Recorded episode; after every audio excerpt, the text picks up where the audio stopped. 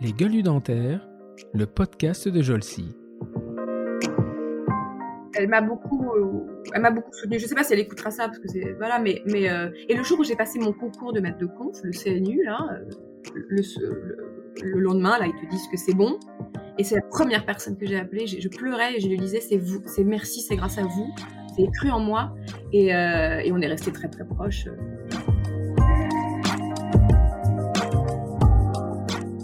Et, pour, et pourquoi c'était compliqué finalement? C'était compliqué. Alors, je ne le regrette pas une seconde de l'avoir fait pendant 12 ans.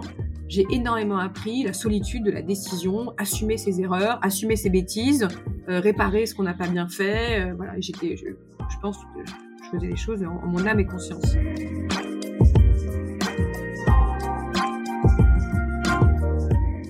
Il faut que tu fasses ta thèse sur les maladies rares, sur l'épidémiologie des maladies rares, euh, la filière, et voilà et je rentre là-dedans et puis voilà c'est un grand tournant euh, voilà un grand tournant il y a, il y a moins d'une dizaine d'années euh, où, euh, où ça m'a énormément plu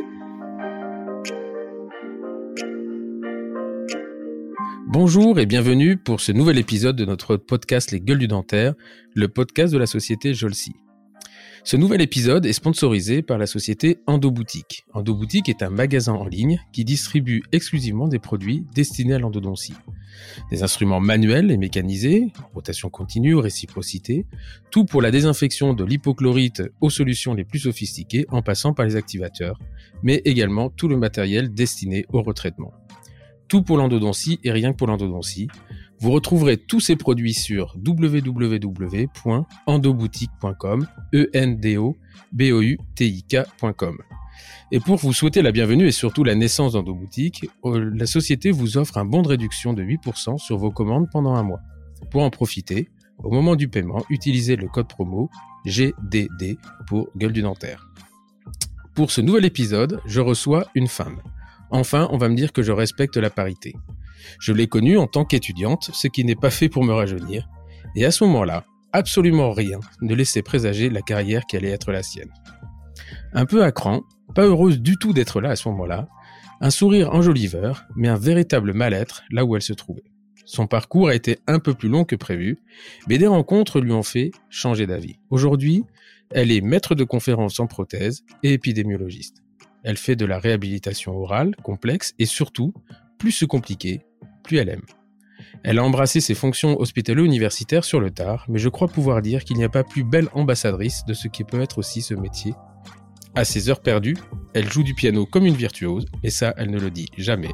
J'ai l'immense plaisir d'accueillir cette semaine le, docteur Lisa Pitra, née Friedlander. Bonjour Lisa. Bonjour Stéphane, merci. Voilà. Et donc, je sais que tu joues du piano et que tu ne le dis jamais. Non, je ne le dis pas souvent. Voilà. Et que tu as même joué dans des, dans des bars quand tu étais étudiant pour te faire de l'argent de poche. Bien sûr, oui. Voilà. Donc, nous, on s'est rencontrés en 2001 euh, ou 2002, tu devenais juste d'arriver euh, à, la, à la fac en tant qu'étudiante, et moi je, devais, je venais de prendre mes fonctions d'assistant et je me retrouve en TP de deuxième année à faire des à enseigner comment faire des trous dans les dents. Et là, je vois une jeune fille avec les cheveux tout bouclés, tout blonds, et vraiment pas du tout contente d'être là. Alors, avant d'en arriver euh, à ce, passage qui a été, euh, à, mon avis, un élément charnière, puis on verra pourquoi ça te plaisait pas, euh, je vais te, te, laisser te présenter, comme je demande à tous mes, tous mes invités, qui est Lisa, présentée par Lisa elle-même. Alors, je suis Lisa, j'ai 40 ans, j'ai deux enfants, je suis MCUPH en, en prothèse à l'Université de Paris et je suis dentiste. Voilà, un métier que depuis toute petite, je n'ai jamais voulu faire. Et euh, voilà, fille de grand médecin euh, qui euh, se promettait une grande carrière médicale, voilà. Et la vie, les chakras, le karma a fait que je me suis arrivée en, en dentaire, très malheureuse, voilà, et complètement pas à ma place. Et puis euh, la vie est folle et pleine de coquineries parce que euh, au gré des rencontres, sérieusement maintenant au gré des rencontres et, euh, et finalement du chemin qu'on fait soi-même et que j'ai fait, je ne peux pas, voilà, je pense que je suis à la, à la plus parfaite place qu'on puisse être dans la vie professionnellement aujourd'hui. Et, et cela parce que voilà, j'ai su à, certains moments prendre la main qu'on m'a tendue euh, que plusieurs personnes, dont toi Stéphane, euh, voilà, m'ont tendu Et, et, voilà, ce que je voulais, que, depuis que j'étais petite, ce que je voulais, c'était réparer, faire de la réparation, du bricolage. Et aujourd'hui, bien sûr, c'est pas du bricolage, être faire ce métier, mais voilà, je voulais réparer ce que la nature avait avait foiré. C'était ça que je voulais faire quand j'étais petite. Et j'ai l'impression que, et c'est, et, humblement, bien sûr, voilà. Mmh. Mais je, je, comme je dis toujours aux étudiants, c'est que des dents, donc on, se détend. Mais, euh, mais euh, j'ai l'impression de le faire aujourd'hui, voilà. Et, euh... non, mais les, les dents, c'est, un peu comme la goutte d'eau dans l'océan, c'est-à-dire que ça fait pas grand-chose, mais à la fin, euh, l'océan, il est plein ou il est pas plein, il est beau, il est pas beau. Et, euh, et effectivement, on, ça, on en discutera après parce que je, je sais que tu es une des bonnes personnes pour ça, c'est-à-dire que on, on, se focalise sur la dent ou sur l'implant, mais euh, ce qui est intéressant, c'est ce qu'il y a, c'est ce qu'il y a autour. Et euh, là, j'ai assisté récemment, j'intervenais dans un dans un congrès d'implantologistes et euh, on voit souvent des, des, des, des, mecs qui refont des papilles avec des fils 9-0, de machin, etc. là, c'était un peu pas du tout leur objectif, c'est de dire, c'est Mathieu Collin pour pas le citer, il dit mmh. toujours, moi, ce que, les gens ce qu'ils veulent, c'est c'est miam miam, sourire et pas cher, quoi. Et, euh, et, et, et, je pense que euh, on a, on, partage, on partage ça. Alors moi, c'est même pas la danse, c'est le canal. Mais euh, voilà, on a travaillé beaucoup ensemble et on va, on va parler beaucoup de ça, notamment de la passe bucco-dentaire parce que c'est euh, ça, c'est, c'est, c'est quelque chose qui apprend l'humilité quand même. Hein. On a comme, tu sais pas si tu te souviens de ce patient qui utilise un bridge complet tous les ans parce que il a arrêté ses traitements pour la schizophrénie et il s'est enlevé ça avec une pince bécro. Voilà. Donc, si vous savez pas ce que c'est qu'une pince bécro, vous savez, et là, il est arrivé avec le sourire, il dit, ah, c'est encore cassé. De lui. tu te souviens de lui? Mon il doit être denté parce que. Je me souviens très bien de lui. Ouais, c'est vrai que j'ai travaillé longtemps dans cette dans cette permanence d'accès aux soins de santé à la PT Salpêtrière où j'ai fait une très grande rencontre dans ma vie qui est le docteur Frédéric Riard que tu connais, qui est endodontiste aussi, qui est responsable de cette passe encore pendant quelques mois avant de enfin prendre sa retraite. Et euh, il m'a appris à, à penser, à, aller un peu contre les idées reçues que je pouvais avoir. Et, euh, et ça a été mon entrée dans l'hôpital en fait. Euh, et, et c'est plus exactement ce que je fais maintenant parce que dans cette passe bucco-dentaire, on essaye de réparer euh, les personnes dans ce que la société leur a infligé, c'est-à-dire pas assez d'argent euh, pour soigner leurs dents, du renoncement aux soins pour des raisons financières, des personnes qui sont exilées, qui ont dû partir de chez eux, beaucoup de, de, de gens issus de, de, l'immigration, voilà. C'est un truc que la, voilà, la société les a savatés, les a abîmés physiquement, ils n'ont pas pu se soigner. Aujourd'hui, je fais plus des, je, je, je, fais tout, je, soigne toujours ces patients vulnérables, mais aujourd'hui plus d'un côté médical où là c'est la nature qui les a savatés mmh, avec mmh. du malformatif, euh, avec du handicap, euh, avec des gens qui sont abîmés par la nature davantage que par la société, mais la société abîme encore plus que la nature a abîmé et on peut être aussi mmh. vrai malade. Ça, on va, on va revenir là-dessus sur la, la passe bucco-dentaire, parce qu'on y a travaillé. Moi, j'y ai travaillé huit ans, en fait, hein, euh, indirectement. Et euh, oui, ça, c'est des, des sacrées, sacrées leçons de vie. Euh, euh, on, va, on va recommencer. Donc, toi, tu es parisienne. Parisienne de chez Parisienne. moi, je suis parisienne, issue d'une famille très bourgeoise. Maman fait du business et papa est euh, grand professeur de médecine. Donc j'étais, j'étais pas là pour foirer, tu vois. Euh, juive ashkénaze, élevée dans l'excellence.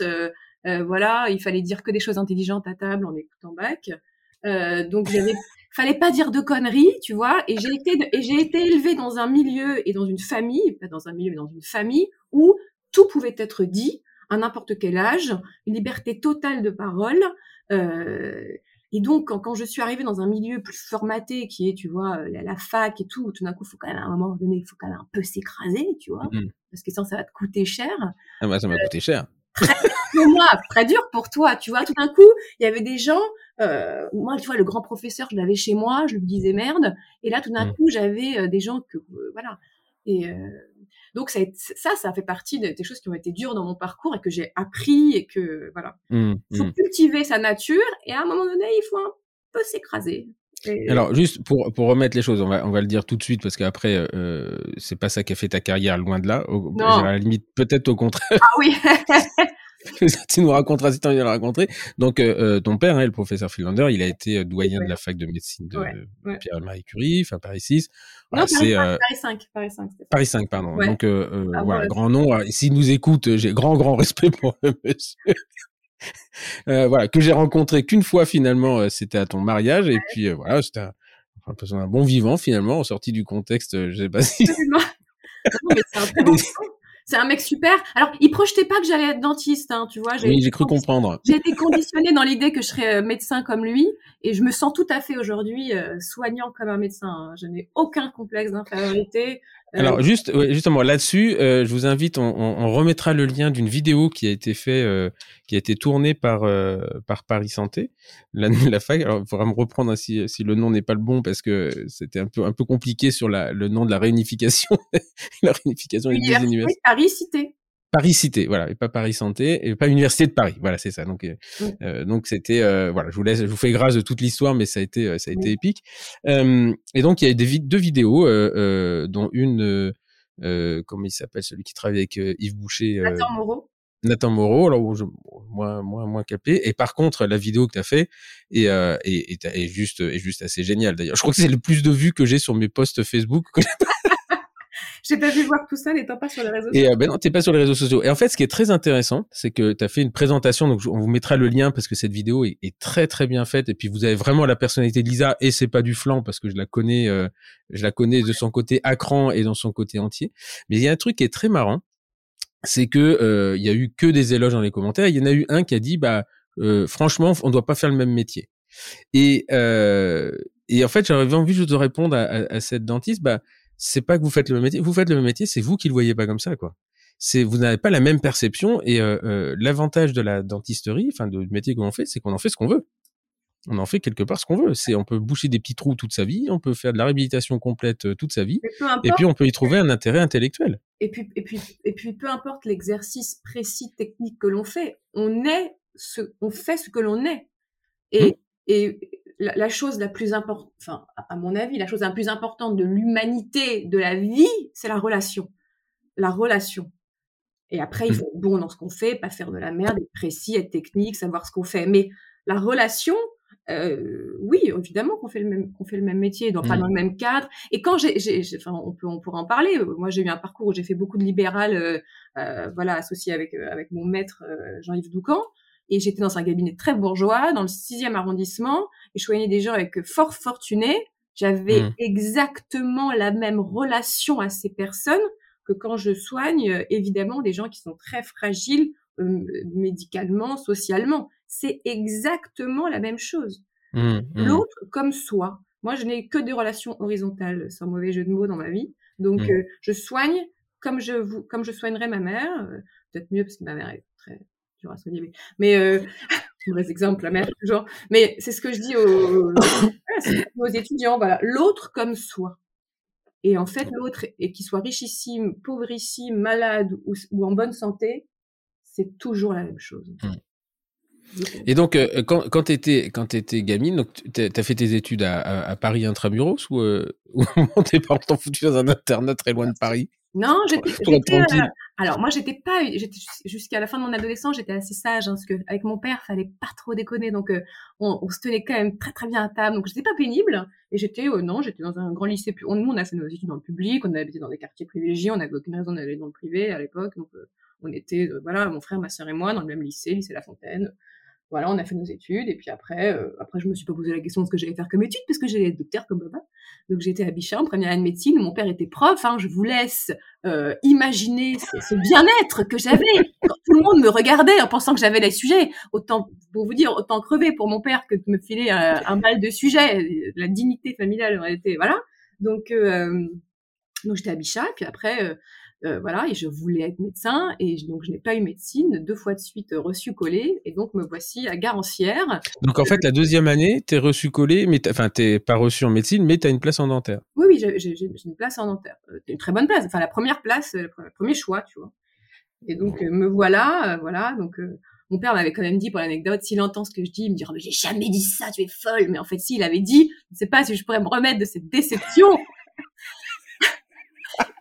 Tu vois. Et en fait euh, voilà un jour il a eu une pulpite et je crois qu'il s'en est remis depuis de cette déception parce que ça fait quand même bien d'avoir quelqu'un qui sait ouvrir à cette chose. Et euh, non et, voilà et puis euh, et puis je me suis retrouvée là et c'était horrible. Voilà. c'était horrible. Ça je confirme au début c'était c'était c'était horrible. Et le piano là-dedans ça vient quand? J'ai toujours joué du piano. J'avais euh, depuis que je suis petite, on écoutait beaucoup de musique, beaucoup de musique classique euh, chez moi, voilà. Et, j'ai joué toujours du piano. Et puis plus j'ai grandi, voilà, après j'ai commencé à composer, à jouer dans des groupes et à faire du jazz et à faire machin, faire des chansons. Et, et j'aimais vraiment beaucoup ça. Et j'adorais faire le pitre sur scène et faire des petits concerts et tout. C'était vraiment le truc qui me faisait le plus marrer. Euh, et, euh, et, voilà, et donc je continue à jouer beaucoup moins parce que la vie, les gosses, euh, le boulot et tout. Mais euh, j'ai mon piano sur lequel j'ai appris chez moi. Et voilà, j'attends que ma fille soit un tout petit peu plus grande pour lui la mettre. Mon fils a pas ton fils, non? Il n'a pas le droit, lui. Non, pas du tout. la batterie. ouais, la batterie, le tennis. Mais pas, pas le piano. Et, et, et voilà, j'ai toujours, voilà, j'adore chanter au piano. voilà, j'adore faire le spectacle. Ah bon, c'est étonnant. Euh, et, et, donc là, tu passes, tu, tu fais tes, enfin ton, ta passesse, là, je sais pas comment ça s'appelait à l'époque, et tu rentres en dentaire. Mais tu connais un peu ce métier ou, ou absolument pas du tout? Mais rien Je ne connais rien et j'ai plutôt des a priori hyper, hyper négatifs. Je ne connais rien. Je, je, je, je...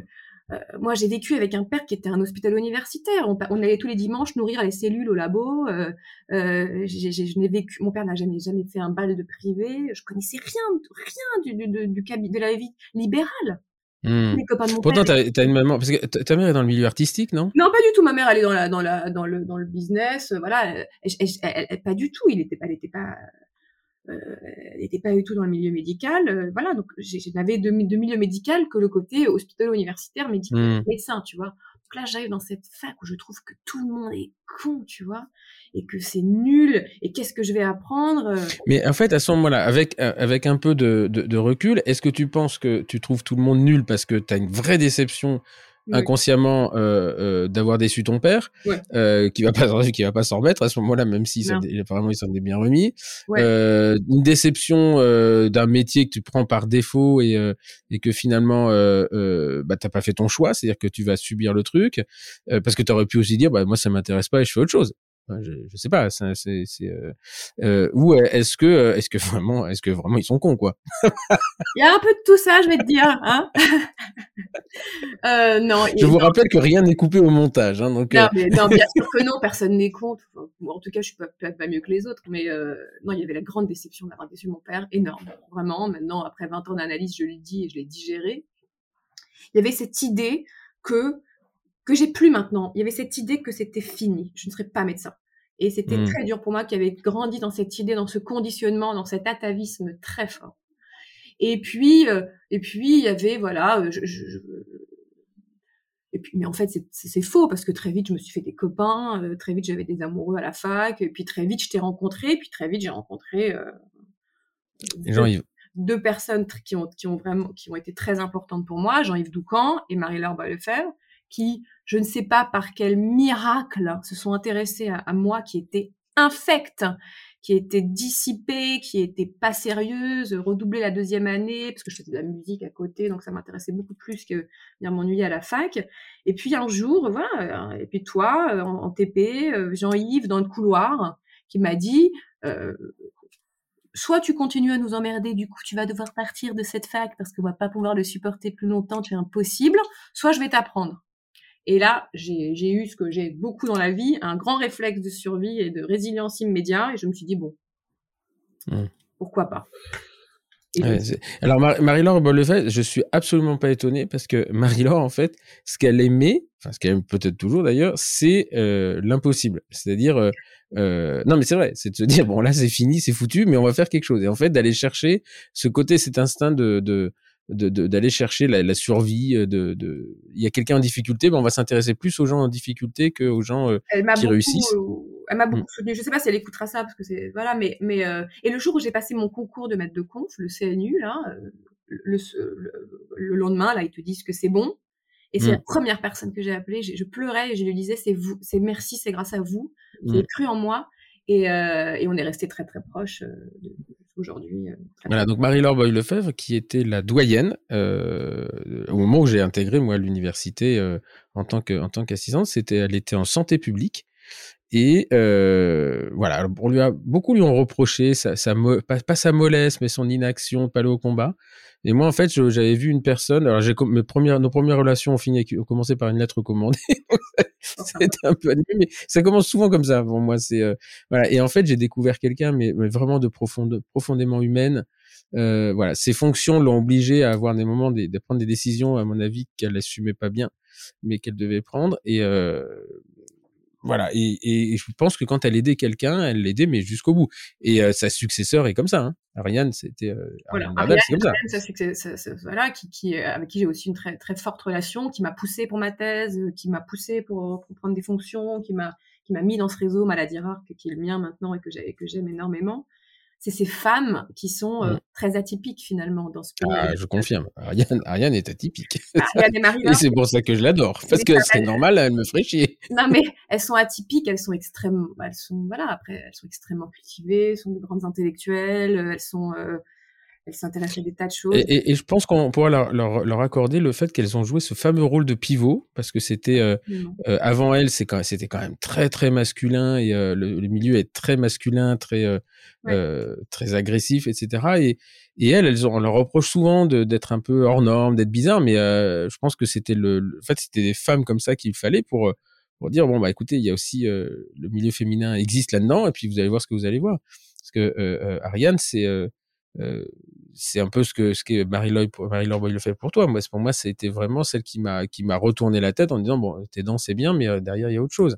Et au niveau international, alors on comprend pas toujours ce qu'elle dit, mais parce qu'en fait elle est non, mais parce qu'elle est sur un niveau qui est, qui est, qui est différent. Donc euh, si on fait, euh, tu sais, c'est un peu quand tu quand tu lis l'étranger de d'Albert Camus. Ouais. T'as la première lecture et la deuxième lecture. Et si tu t'intéresses à la deuxième lecture, tu te dis ouais, spécial quand même la dame. Ouais, c'est vrai. Non, non, mais quand elle écrit ses mails sans ponctuation, mais si elle écoute, elle se ah, bien. Mais elle est euh, tellement lumineuse, euh, intelligente que c'est, euh, c'est, j'ai beaucoup appris, ouais. C'est, c'est, c'est lunaire en fait, et, et c'est des gens qui t'élèvent en fait Absolument. intellectuellement, qui t'élèvent, moi, qui m'ont, qui, qui m'a vraiment fait passer dans une strate différente, de façon de voir les choses différemment, etc. Bon, après avec les, les, les travers aussi, là, là, on va un petit peu loin. non, Yann, ça on peut pas faire, on va on va arrêter.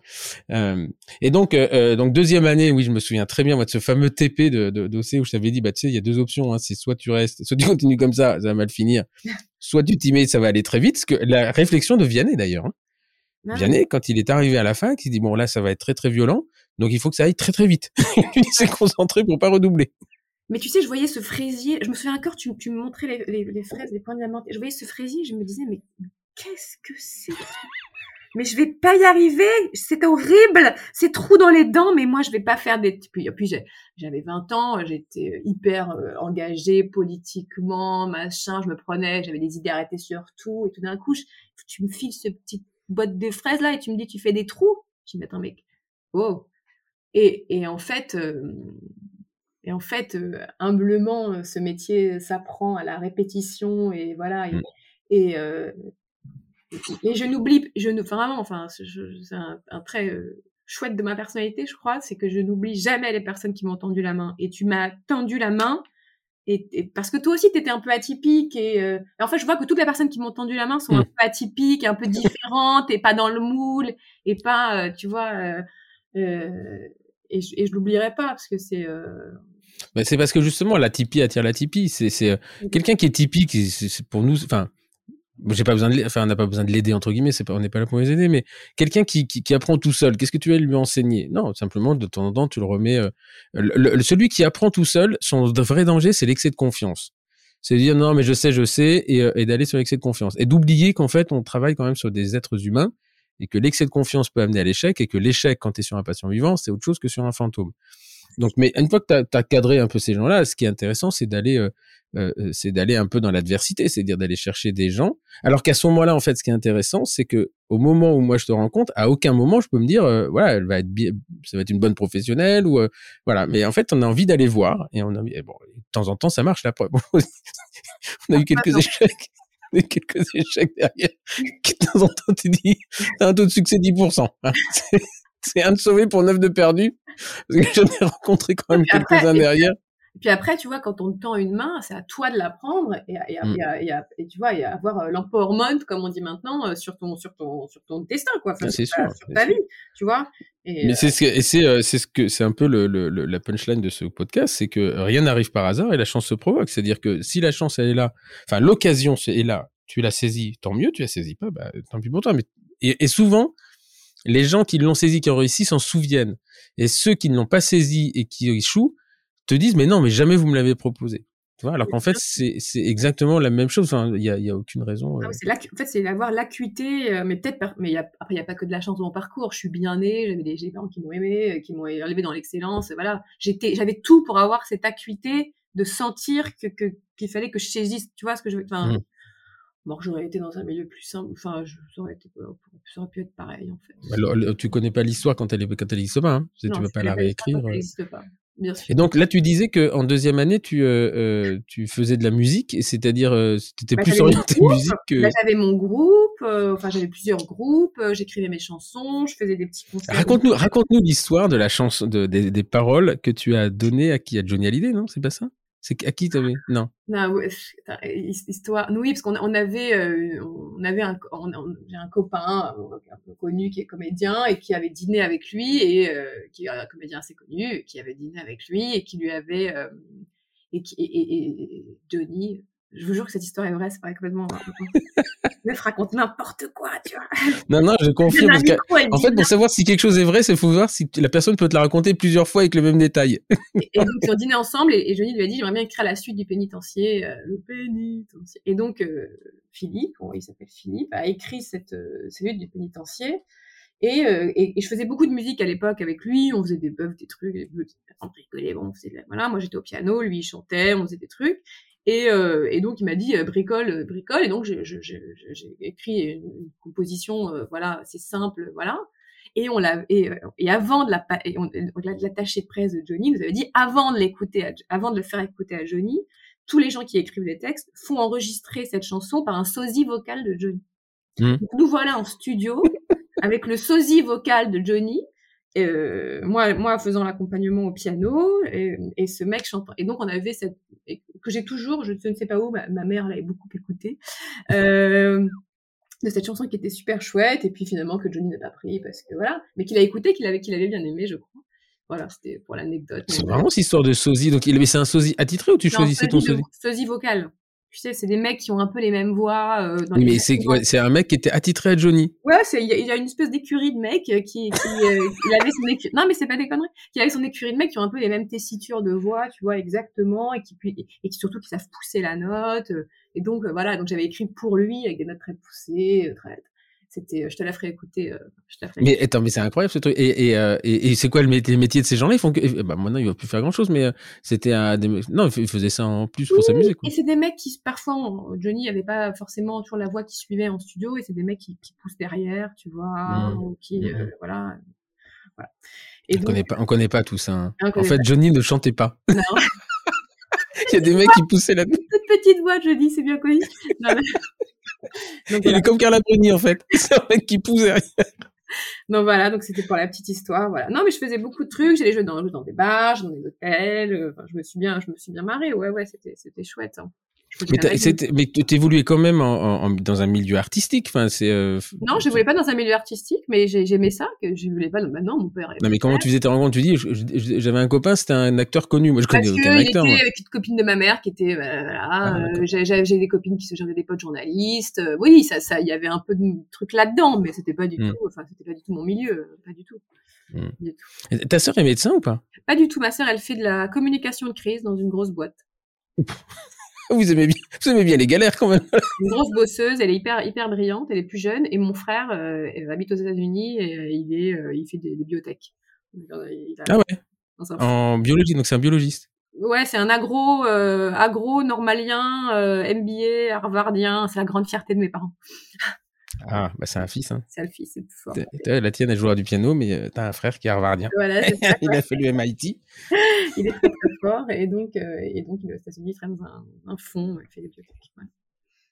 Ok. Donc, deuxième année, euh, tu redoubles. Et ça, je me souviens, c'est peut-être que j'ai jamais raconté, mais j'étais au jury et je me suis battu. Et euh, m'a dit non, là c'est too much. Je dis mais euh, laissez-lui, laissez-lui sa chance parce que ça va se réveiller et vous vous risquez de la cramer. Et là, il y avait, y avait, il y avait un contre-pouvoir essentiellement féminin d'ailleurs, euh, qui n'a pas voulu que ça passe. Et, et, là, je me suis dit, on, l'a peut-être cramé parce que euh, voilà. Et puis finalement, je crois que c'est là que tu rencontres Jean-Yves Doucan la deuxième année. Exactement. Et puis, euh, et puis, ce que je disais tout à l'heure, j'ai un très grand truc de, de, de, de, résilience permanente. Moi, je me relève, je me relève tout, tout le temps, enfin beaucoup. Euh, après, il n'y a pas des drames absolus non plus, hein, mais, mais euh, et puis voilà, troisième année, bon an, mal an, c'était pas génial non plus. Non, le, le, le, moment où ça a commencé à aller vraiment mieux, c'est la quatrième année. Pourquoi? Parce qu'en quatrième année, euh, tu rencontres des patients. Oui, tu as rencontré des gens. Ouais. et puis c'était fini. Enfin voilà. Et puis là, c'était fini. Après, j'ai été très bonne. Quatrième année, cinquième année, super bon CSCT, sixième année. Après, après, ça a roulé. Et quatrième, quatrième, cinquième année, tu les fais où? À, La Pitié? Non, non, à Gar... oui, c'était à Garancière, c'était Monopoly. C'était encore à Garancière, toi Voilà, et puis après, je suis allée à La Pitié, j'ai rencontré Frédéric Riard, j'ai commencé. Euh, c'était une, idée de Marie-Laure qui m'avait dit allez voir Frédéric Riard, il, il, pense un peu comme vous, euh. Mmh. Et, euh, et euh, non, après, c'était fini. La rencontre au premier patient, c'était terminé, j'avais plus aucun doute, c'était fini. J'étais contente. Mmh. J'étais parce que tu devenais une soignante, en fait. Ouais, puis c'était fini. Puis il y avait quelqu'un quelqu'un s'en remettait à moi, je savais rien faire, hein, mais, euh, mais euh, comme on sait rien faire au début, pendant longtemps d'ailleurs. Euh, et c'était fini. J'étais contente. J'étais à ma place. D'accord. Et donc euh, quatrième, euh, quatrième, oui, quatrième, cinquième année, t'as fait, as fait une sixième année à la Pitié. Et à quel moment tu, donc t'es dans la passe? Alors on va parler un peu de la passe bucco-dentaire. ça fait des années, des, des, mois que je dis, il faut absolument que j'invite Frédéric Riard et, euh, et, et, parce que lui il pourrait, euh, euh il a une histoire, ce mec, qui est hallucinante. Et vraiment, lui, c'est une gueule du dentaire. Euh, oui, lui, il est exceptionnel. Il, il, est exceptionnel. Il est hors norme. Euh, je l'aime. Je, je, euh, connais personne qui l'a rencontré et qui l'a pas pris euh, pour pour pour quelqu'un d'étrange. il est lunaire. C'est voilà, donc c'est un PH voilà qui après avoir fait beaucoup de un peu de privé dans des très beaux quartiers a décidé de consacrer sa vie à l'hôpital.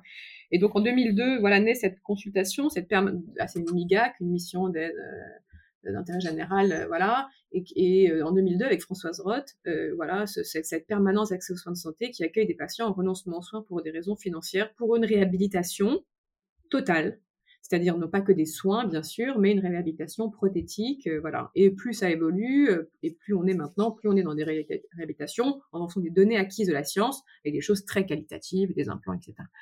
Et, et j'ai voilà, et, et c'est parce que c'est d'ailleurs là-dessus, sur ce projet, euh, sur ce projet que euh, est qu'est né euh, euh, le service à la pitié salpêtrière avec par Jean Azerad. Exactement, tout s'est fait un peu autour de cette unité fonctionnelle, qui restait une unité fonctionnelle, voilà. Et, et à l'époque, c'était Jean Azerad, le chef de service, et, et qui a, et qui nous a, qui était, qui est un bélard, mais exceptionnel. C'est un mec hors norme. Jean Azerad, c'est un mec hors norme. Un mec, voilà, c'est vraiment ces mecs. Je suis tellement contente que ces mecs, j'ai eu ces mecs dans ma vie, quoi tellement extraordinaire et qui nous a imposé en fait dans un milieu hospitalier médical de faire exister. Alors c'est toujours dur hein, parfois, mais euh, voilà. Et en, cré en créant voilà cette, cette, ce service où on reçoit des personnes très vulnérables, très précaires, euh, qui sont soignés par, voilà, comme partout à l'hôpital d'ailleurs, hein, et, et, qui sont soignés par des super mecs et, euh, et à qui on redonne un, un poil de dignité. Je, me, je, me, souviens de la création de ce service parce que j'y étais la première année, en 2002, ouais, c'est ça. Mmh. Il y avait un bureau, c'était Raphaël Toledo et, et Jean Azérat. Tout le monde venait dans le bureau parce qu'il n'y avait rien. Bureau, on, était, non, mais on a fait n'importe quoi, c'était la fête. Moi, oh là là, et Jean Azérat qui disait, ouais, ouais, ouais, ouais, on peut faire ça. Ouais, ouais, ouais. Je dis, mais Jean, et il y avait Pierre Majdou qui me disait, je sais pas s'il se fout de notre gueule ou s'il va le faire vraiment.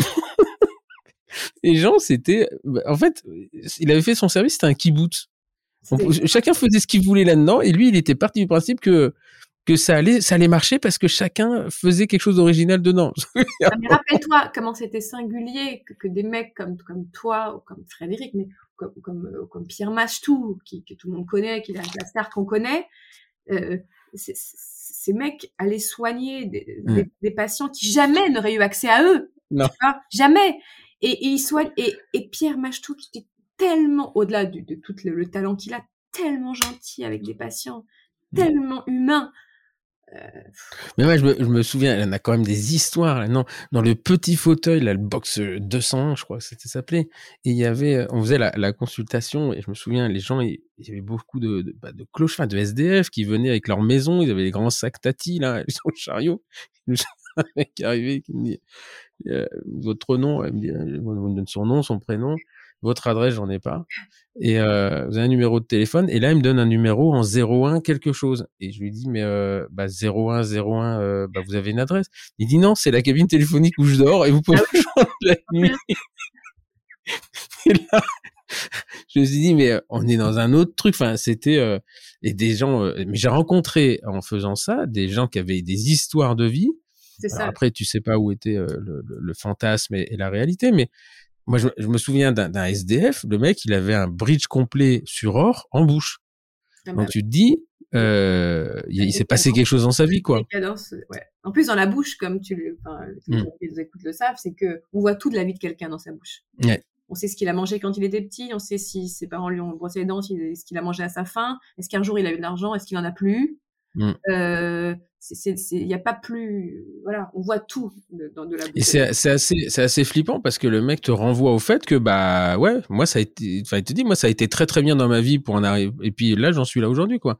Donc euh, moi ça me ça me mettait pas forcément à l'aise hein, d'ailleurs ces, ces, ces, ces, situations. Et donc euh, euh on va revenir sur cette passe bucco-dentaire parce qu'elle fait couler elle fait couler beaucoup d'encre. Donc en fait c'est euh, le principe de la passe c'était Françoise Roth hein, qui avait monté ouais. ça avec avec Frédéric. Donc elle, ouais. est, elle est décédée Ouais. sans en voir vraiment le, ouais. la splendeur du truc. C'est ouais. un petit peu un petit peu dommage. Le seul truc qui restait, c'était le mot de passe Wi-Fi. Oui. On faisera des toutes les années après, tu sais. c'était Roth et en fait je disais pourquoi et au début moi je, je savais pas et je dis mais pourquoi ils ont foutu Rothschild? Parce que c'était l'autre service de... pourquoi Jean Azerad pourquoi il met Rothschild? Et là il m'a dit mais non. parce que Jean Azerad était le produit de, de Françoise Roth quand même hein. euh, il lui devait il lui devait beaucoup et donc euh, Comment ça C'est quoi? C'est un financement euh, Pour être très franc, j'ai jamais bien compris. Ouais. Je sais qu'il y avait une enveloppe. On faisait des, des plans de traitement, des commissions. Euh, c'est un financement. C'est des MIGAC, c'est des missions d'intérêt général et d'aide à la contractualisation, qui sont euh, voilà ministère de la santé, euh, mairie de Paris, ville de Paris. Euh, donc c'est de l'argent entièrement public, avec des dotations annuelles entre 600 et 700 000 euros des grosses dotations qui payent donc un PH temps plein, un travailleur social euh, temps plein, euh, des vacations euh, et la réhabilitation euh, prothétique, enfin tout pour pouvoir permettre aux, aux patients, voilà. Et, et, il se trouve que les étudiants, parce qu'on a beaucoup d'externes dans ce service, on n'a que des externes, des internes, voilà, soignent tous ces patients et voilà, le, le, le, travailleur social, Christelle de Lamas, notre, notre assistante. C'est toujours elle. Qui est, qui est, une, qui est un peu la, le, un gros, gros, gros pilier de la passe. Euh, voilà, fait un état des lieux des ressources du patient. Euh, voilà, de l'aide, c'est surtout l'aide à avoir des droits, parce que c'est un accueil qui est médico-social. Ces patients mmh. parfois rien comme, euh, comme protection sociale, donc on les aide à avoir euh, la CMU, enfin C2S, l'aide médicale, la Sécu, une mutuelle, et des tas de choses. Et euh, après, une commission va se, va se, on fait un plan de traitement, et une commission se réunit pour savoir si on pas si on soigne le patient parce qu'on va le soigner de toute manière, mais si on se permet de pouvoir financer ses soins. Et, euh, et donc voilà, c'est de la réhabilitation euh, de, de, de, A à Z. Mais en fait, la passe, parce que moi je pensais que c'était un truc purement bucco-dentaire, mais en fait, la passe, c'est un, un, un, un, concept, c'est, je sais pas comment ça s'appelle ça, mais c'est médical, c'est-à-dire que. Un les, les, les... médical, absolument, qui, existe en, en, médecine générale, en dermato, en ophtalmo, il y a des pages euh, voilà. C'est euh, la singularité de ce dispositif, c'est l'accueil médico-social qui est le social est aussi important que l'accueil. C'est important. Et, euh, et je me souviens, enfin, ce qui est assez étonnant, c'est que euh, moi, pour avoir euh, gravité quand même pendant dix ans là-dedans et, et, avoir soigné les, les gens, parce qu'on avait fait une consultation, on en parlera après, mais c'est assez intéressant, c'est qu'en fait, c'était, pour être très franc, c'était la seule chose qui était à peu près organisée là-dedans. Ouais, ouais, non, mais c'était euh, euh, les patients. Euh, donc on avait, c'était même, mais c'était assez dramatique sur le plan humain. Moi, j'avais des, on avait des gens. Euh, en fait, ce qui se passait, ce qu'on avait, le deal qu'on avait fait, c'est on avait un problème entre les gens qui venaient en urgence, de façon qui n'avaient pas forcément de papier, etc. Ils venaient en urgence, c'est les soulager. Et ensuite, ils passaient dans le processus de la passe, fallait passer dans des commissions. Ça demandait 6-8 mois. Et en général, quand ils arrivaient, la dent qui avait été ouverte aux urgences euh, était à extraire. Et donc, on avait mis en place un, un suivi de suivi de soins, c'est-à-dire qu'ils allaient aux urgences. Nous, on faisait l'endo et on étanchéifiait, et ensuite, ça laissait du temps. Euh, voilà. Donc, ce qui fait qu'on faisait euh, euh, euh, on faisait de l'endo très très vite. Et les patients étaient vus euh, deux trois. Donc avec les étudiants du DU, on en avait beaucoup et je pense qu'on a on a bien servi euh, à cette époque-là quand ça fonctionnait bien, ça rendait bien service. Le truc, c'est que moi je voyais des gens dans des situations, mais c'était c'était humainement c'est dur. Hein. Enfin moi j'ai pas on faisait des belles endos sur des gens. après, on me disait, ouais, tu comprends, il vient plus. Enfin, je dis, attends, le mec, lui, lui son, objectif quotidien, c'est de bouffer quand même. Hein. Donc, effectivement, il se casse une dent et c'est dramatique. Mais et en fait, ça m'a beaucoup, beaucoup à l'époque, j'avais apprécié ça, c'est que ça m'avait vraiment, c'est le seul truc qui me recentrait sur l'humain. dès que j'avais des consultations externes, j'avais l'impression de soigner des dents. Et là, il y avait des gens à qui je pouvais pas parler parce qu'ils avaient des dialectes. Enfin, j'ai découvert j'ai découvert des langues. On avait des interprètes qui venaient. Enfin, c'était euh, c'était un truc euh, un truc incroyable. Ça fonctionne toujours ça ou c'est euh Ça fonctionne ça fonctionne plutôt pas mal dans le voilà dans le maras hospitalier, mais ça fonctionne pas mal. Les procédures sont toujours les mêmes et elles sont elles sont très saines et très bien. La commission, la première consultation, tout ça. Et on fait beaucoup de suites d'urgence, voilà, où on fait mmh. des, validations, on passe pour que tout de suite les gens soient soignés et qu'on sécurise les dents. Et sur on a fait pas mal d'études sur l'assiduité, le comportement des, des mmh. de la passe, euh, voilà, et on se rend compte que euh, voilà, quand, la relation de soins existe et qu'on a fait un contrat de soins, ils sont pas moins, pas plus mmh. absents et pas plus en retard que les autres. Quand bien même auraient-ils des vies beaucoup plus compliquées que quand il s'agit mmh. de loger, de donner à bouffer à ses gosses, c'est des urgences, euh, voilà, ça passe avant les rendez-vous dentaires, mais on a réussi à créer quand même des choses où ça fonctionne, ça fonctionne assez bien. Donc toi, toi, tu y interviens toujours ou euh... Moi, en tant que praticien, quoi? Euh, dans mon cadre de mon exercice à l'hôpital, j'ai bien sûr des patients qui relèvent de la page. Je me suis un peu, euh, voilà, euh, entre guillemets, euh, sortie un petit peu parce que ça roule bien et que on a des gens qui, qui, le font très bien et que voilà, et que je me suis beaucoup plus recentrée sur le centre de compétences de maladies rares et sur la prise en charge prothétique des patients avec des, des maladies génétiques rares, avec des, des, des constitutionnels orales, quoi. Donc, euh, mais euh, mais euh, il se trouve que pas mal de patients avec des, du handicap oral, des maladies rares sont aussi en mmh. précarité, donc ça, ça, se, ça se mmh, mmh. recolle, tout, se recolle. Mais mais oui, ça fonctionne. Ouais, ouais, bien sûr. Et c'est toujours Frédéric, mais il va, il va, il va bientôt arrêter là, non? Il, s'arrête dans quelques mois là. Il s'arrête en. Et il a déjà un successeur? On a une successeuse potentielle et on a une. Et qui c'est qui reprend ça alors? Je, je, pense que ce sera Samantha Elbar. Ah ouais? Ah, c'est bien. Qui, va être PH et qui va reprendre le poste de Frédéric de PH. Euh, si tu m'entends, Samantha. Et, euh, et qui, qui euh, voilà, ça fait plusieurs, voilà, plusieurs, c'est longtemps maintenant que Frédéric la, la forme. Euh, voilà, et elle, et elle, fera les choses à sa manière, sans doute différemment de celle tellement singulière de Frédéric. Elle va nettoyer le bureau. Déjà, elle va mettre un bon petit coup dans le bureau. Et, voilà, non mais En fait, non mais ce qui est quand même incroyable, c'est moi j'aimerais bien qu'un jour les gens vivent, qu'ils disent toujours oui, les hôpitaux universitaires, ils foutent rien, mais faut voir, faut voir dans les conditions. Moi je me souviens votre bureau, toi es sur une paillasse. Comme des fous, mais comme plein de gens, mais mais. Euh... au moment de Noël où ils venaient tous avec des cadeaux On a des alcools très rares, des trucs, euh, des trucs tchétchènes. Des chocolats improbables. Tu sais qu'on mange jamais jusqu'au jour où on a tellement faim, on se dit, bon, allez, on va Oh la vache. Moi, je me souviens de. Par les picoler et par boire le truc. Ah, je me souviens de deux de, de, de, trucs d'alcool, mais il y a Frédéric qui dit, je sais pas si je vais oser là, des trucs, mais dans des bouteilles. Le euh. principe de la passe, c'est que les patients ne payent pas. C'est gratuit pour le patient. C'est jamais mmh. gratuit dans la vie, hein, rien n'est gratuit. C'est toujours quelqu'un qui paye, là c'est la collectivité, mais les patients ne payent pas. Et les gens sont tous les mêmes. Donc, euh, quand les, euh, la majeure partie des gens qui payent pas, ils ont envie de donner quelque chose. Donc c'est pour ça qu'on est couvert de cadeaux, mmh. de cadeaux de pistaches, de dates, de gâteaux, des gens qui nous font à bouffer. Enfin combien de fois. Enfin et mmh. euh, euh, Frédéric Riard, il a il, il, il, enfin il a et, puis c'est pas que un mec qui fait du social à l'hôpital je veux dire c'est un grand endodontiste un mec mm. hyper fort euh, hyper précis hyper rigoureux euh, voilà et euh, exceptionnel quoi. et qui, qui habite qui habite en Bretagne et qui retourne en Bretagne tous les vendredis et revient tous les lundis exactement qui habite en Bretagne et voilà dans, la Bretagne. qui fait qui fait pousser des tomates d'antan non c'est un, un monsieur et, on n'en entend jamais parler et, euh, mais il, la ramène, enfin nous on est des grandes gueules, mais lui il la ramène jamais. Il est extraordinaire. Et pendant le Covid là où c'est quand même euh, quand tout le monde était fermé et que nous on était à la mine mmh. euh, et on a fait de la dentisterie de guerre, hein, on a dû mmh. chacun 200 dents, fait 75 000 pulpos en, un mois et demi, tu vois. Lui il était là quoi, vaillant. Mmh.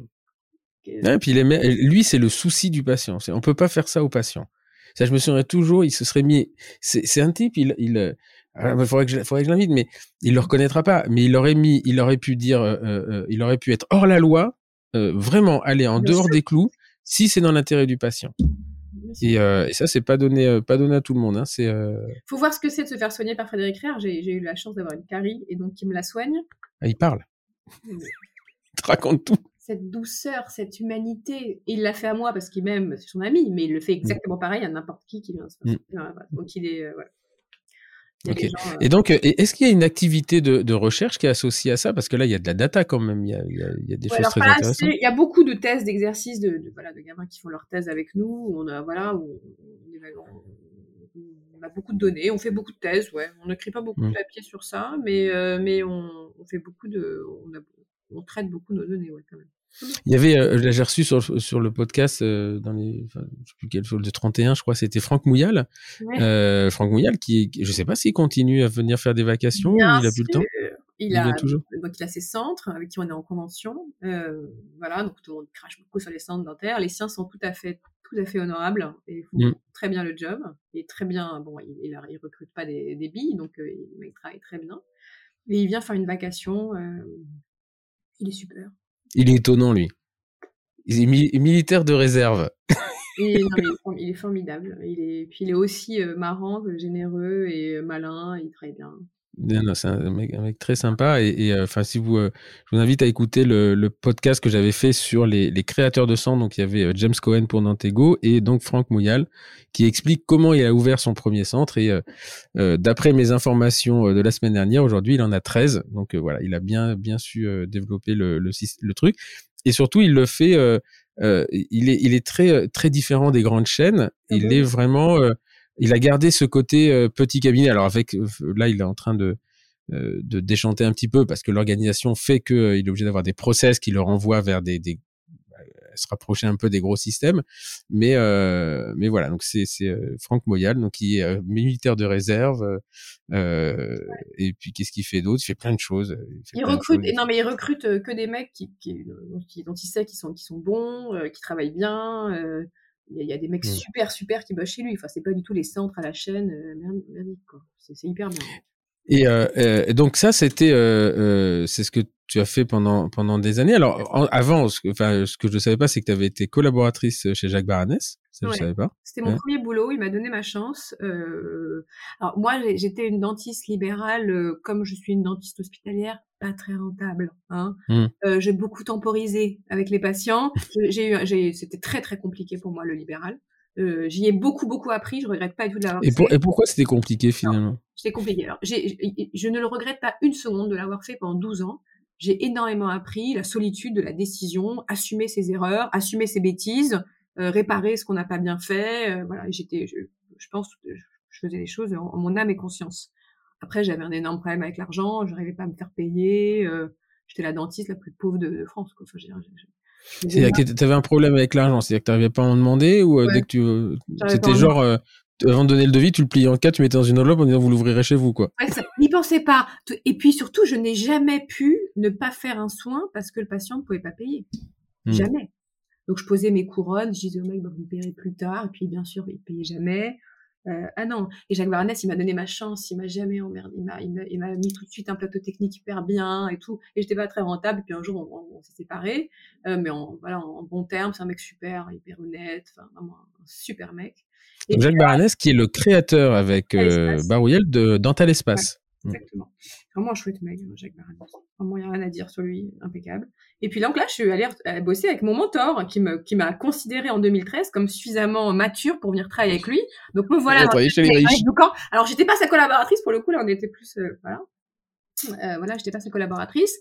Et là, euh, c'était à la fois extraordinaire et très dur parce que euh, travailler à ses côtés, c'est apprendre en permanence, c'est subir aussi les humeurs euh, bonnes et mauvaises de, ce personnage et euh, qui, a effrayé plus d'un étudiant à la fac et qui a une personnalité. Moi, c'est mon deuxième, euh, mon deuxième père, donc je l'aime comme on aime son père. Donc je lui ai tout passé. Il m'a, il m'a pas, m'a fait la vie très difficile, mais j'ai rarement vu autant d'honnêteté intellectuelle et de rigueur. Voilà, il m'a énormément inspiré énormément. Le plus simple pour ne plus avoir de problème de demander d'argent, c'est d'aller voir les gens qui en ont. mais même les, mais même eux en fait, même les riches, je les tapais pas en fait. C'est vraiment, c'est constitutionnel chez moi. Je ouais, mais là, toi, t'aurais pu avoir son côté Robin des Bois. Ouais, non, mais lui, non, mais lui, il me disait, euh, il soignait, il soignait tout le monde à son cabinet. Enfin, il, il, on refaisait les choses dix fois jusqu'à qu'elles soient parfaites. Enfin, il était vraiment. Euh, euh, il était, il était, il est, il est toujours d'ailleurs. Enfin, je crois qu'il est plus en activité, mais il, il était excessif, Jean-Yves. C'est-à-dire, euh, effectivement, mais dans tous les sens du terme. C'est-à-dire que ça pouvait être euh, admirable comme assez pénible à vivre parce que euh, bah, quand t'enseignes, tu es obligé d'apprendre le compromis quand même. Tu peux pas demander à, un étudiant d'être dans la perfection du premier coup. Sur cette phrase du compromis, il, il m'a dit la phrase avec laquelle je me réveille tous les matins et que je dis à tous les étudiants et que je dis à mes enfants. Il m'avait dit, tu vas voir avec ce métier. Il m'a dit très tôt ça. Quand c'est moyen, ça passe. Mmh.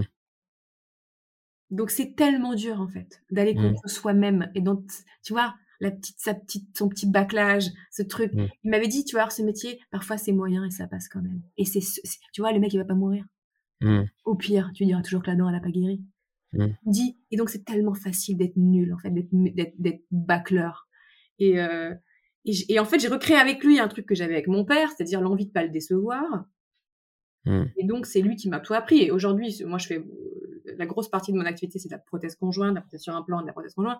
Et je, et je passe un corps comme il le passait, des heures et des heures à peaufiner mes dents provisoires. Et, j'ai les mêmes gestes que lui. Et j'ai la, et, euh, ah oui, je, je, je, je, pense à lui tous les jours. Et il m'a tellement cassé la tête. Et il était tellement dur. Il m'a tellement élevé à la dure. Il m'a, il m'a élevé à la dure, quoi. Mais, euh, mais je lui dis merci tous les jours. Et tu sais qu'il m'a, qu'il est dur. tu sais qu'il est dur. Quand il était parti en, quand il partait en quenouille, là. Euh, il pourrissait. Le lundi, j'étais la meilleure. Le mardi, j'étais la plus nulle. Il venait, il venait vraiment moi. Il me disait, c'est pas bon, c'est pas bon, refaire, refaire. Et il avait raison. Et donc, euh, euh ça t'a fait. Euh... Donc, finalement, pendant ce ce, ce, cette, association, à ce moment-là, tu sais que tu vas retourner à l'hôpital ou tu te dis, bon, bah voilà, je suis parti en libéral euh? Non, je le sais. Je le sais parce que euh, j'ai été assistante de 2012 à 2015. Donc, j'étais assistante quand j'ai commencé à bosser chez lui, d'ailleurs, avec lui. Et euh, je lui avais dit, après, je vais faire ma thèse et j'arrêterai. Et il me dit, mais non, mais il, me disait, oui, mais il a quand même l'idée que je, que je reprenne la baraque après. Et ça a été pas facile pour lui que je le fasse pas. Mais, mais non, mais moi, je voulais être à l'hôpital. Je savais que, voilà. Je savais que je savais que le cabinet euh, et, j'ai tellement appris donc je regrette pas une seconde. Hein. Mais tu te faisais plaisir quand même au cabinet ou tu étais là en fait en, en, dans le mode euh, je continue à apprendre euh? Non, j'étais en mode j'apprends avec lui et je me faisais plaisir parce que je rencontrais des gens et que j'aime toujours voilà que je parlais avec les gens. Oui, je me faisais plaisir parce que c'est là où j'ai appris à faire des trucs difficiles. Mmh. voilà les, les, les, bouches entières, les augmentations de DV, les gens très, exig très exigeants ça m'a appris à faire l'exigence. Les gens très exigeants qui veulent ressortir avec de la temporisation comme si aussi beau que, que, que, les prothèses d'usage. Donc ça, des gens, des patrons, des très belles femmes, voilà. Donc là, je me, je me suis fait mal. Vraiment, je me suis fait mal et, et, et, et, ça me sert tous les jours. Aujourd'hui, dans mon activité mmh. à l'hôpital, avec des gens qui sont bien moins exigeants, mais, mais avec qui j'essaie, de mettre la même exigence. Il a, il, a, il a toujours son cabinet, Jean-Yves, ou c'est fini Non, il n'a pas repris après le, après l'ouverture, après le Covid, après le confinement. Voilà, il n'avait plus, plus envie. Parce qu'il avait un sacré cabinet, enfin, il y avait, euh, c'était, c'est rue de Rennes, hein, c'est ça? Il avait un sacré cabinet, mais qui était euh, beaucoup plus euh, simple dans son apparence que beaucoup de cabinets, de grands cabinets parisiens. enfin, ça, ça ressemble à quelque chose quand moi je me souviens d'être allé. Un super cabinet. surtout, il, il faisait une, une, une dentisterie omnipratique, de l'endodontie mmh. à l'implanto, à la prothèse, qui était j'ai un énorme biais hein, parce que je, trouve que c'est le meilleur. Mais, euh, mais, il l'a vendu à quelqu'un ou il est euh Non, non, il a, il a pas, il a vendu son matériel à, quelqu'un et puis euh, il a emménagé dans son cabinet, il a son appartement qui est à côté. Enfin bref. Donc il, il, a arrêté, il fait autre chose, il voyage, il s'occupe de ses enfants. Voilà. Ok. Et donc tu sors de tu sors de là. Donc pendant ce temps-là, tu continues. là, tu t'intéresses à la partie intellectuelle. donc tu fais un master à je euh, savais, euh, je savais que ce que je voulais faire comme comme discipline, moi je voulais faire de la politique, hein, ça m'a toujours intéressé. Euh, voilà, ce, que, ce que, comment la société traite les plus faibles, Euh, voilà, euh, je me suis j'ai toujours, j'ai toujours été très investie politiquement depuis que j'ai 15 ans. J'étais dans, dans carté au Parti socialiste. Voilà. Donc j'ai toujours, voilà, cette, et, voilà, et je voulais faire, euh, je, je, je voulais associer dans, dans, ma pratique et dans mon métier cet engagement, cette, cette manière de réfléchir à la société et ma pratique. Enfin, il fallait que je trouve ma place atypique dans cette construction qui était un peu, un peu atypique. Donc, je, savais que je voulais faire, moi, je suis très maths, je voulais faire de la santé de l'épidémio, des biostatistiques, ça me, plaisait. Donc, voilà, master 1, master 2. Et puis là, Ariane Berdal euh, qui arrive en me disant, euh, il faut que tu fasses ta thèse sur les maladies rares, sur l'épidémiologie des maladies rares, euh, la filière, et voilà.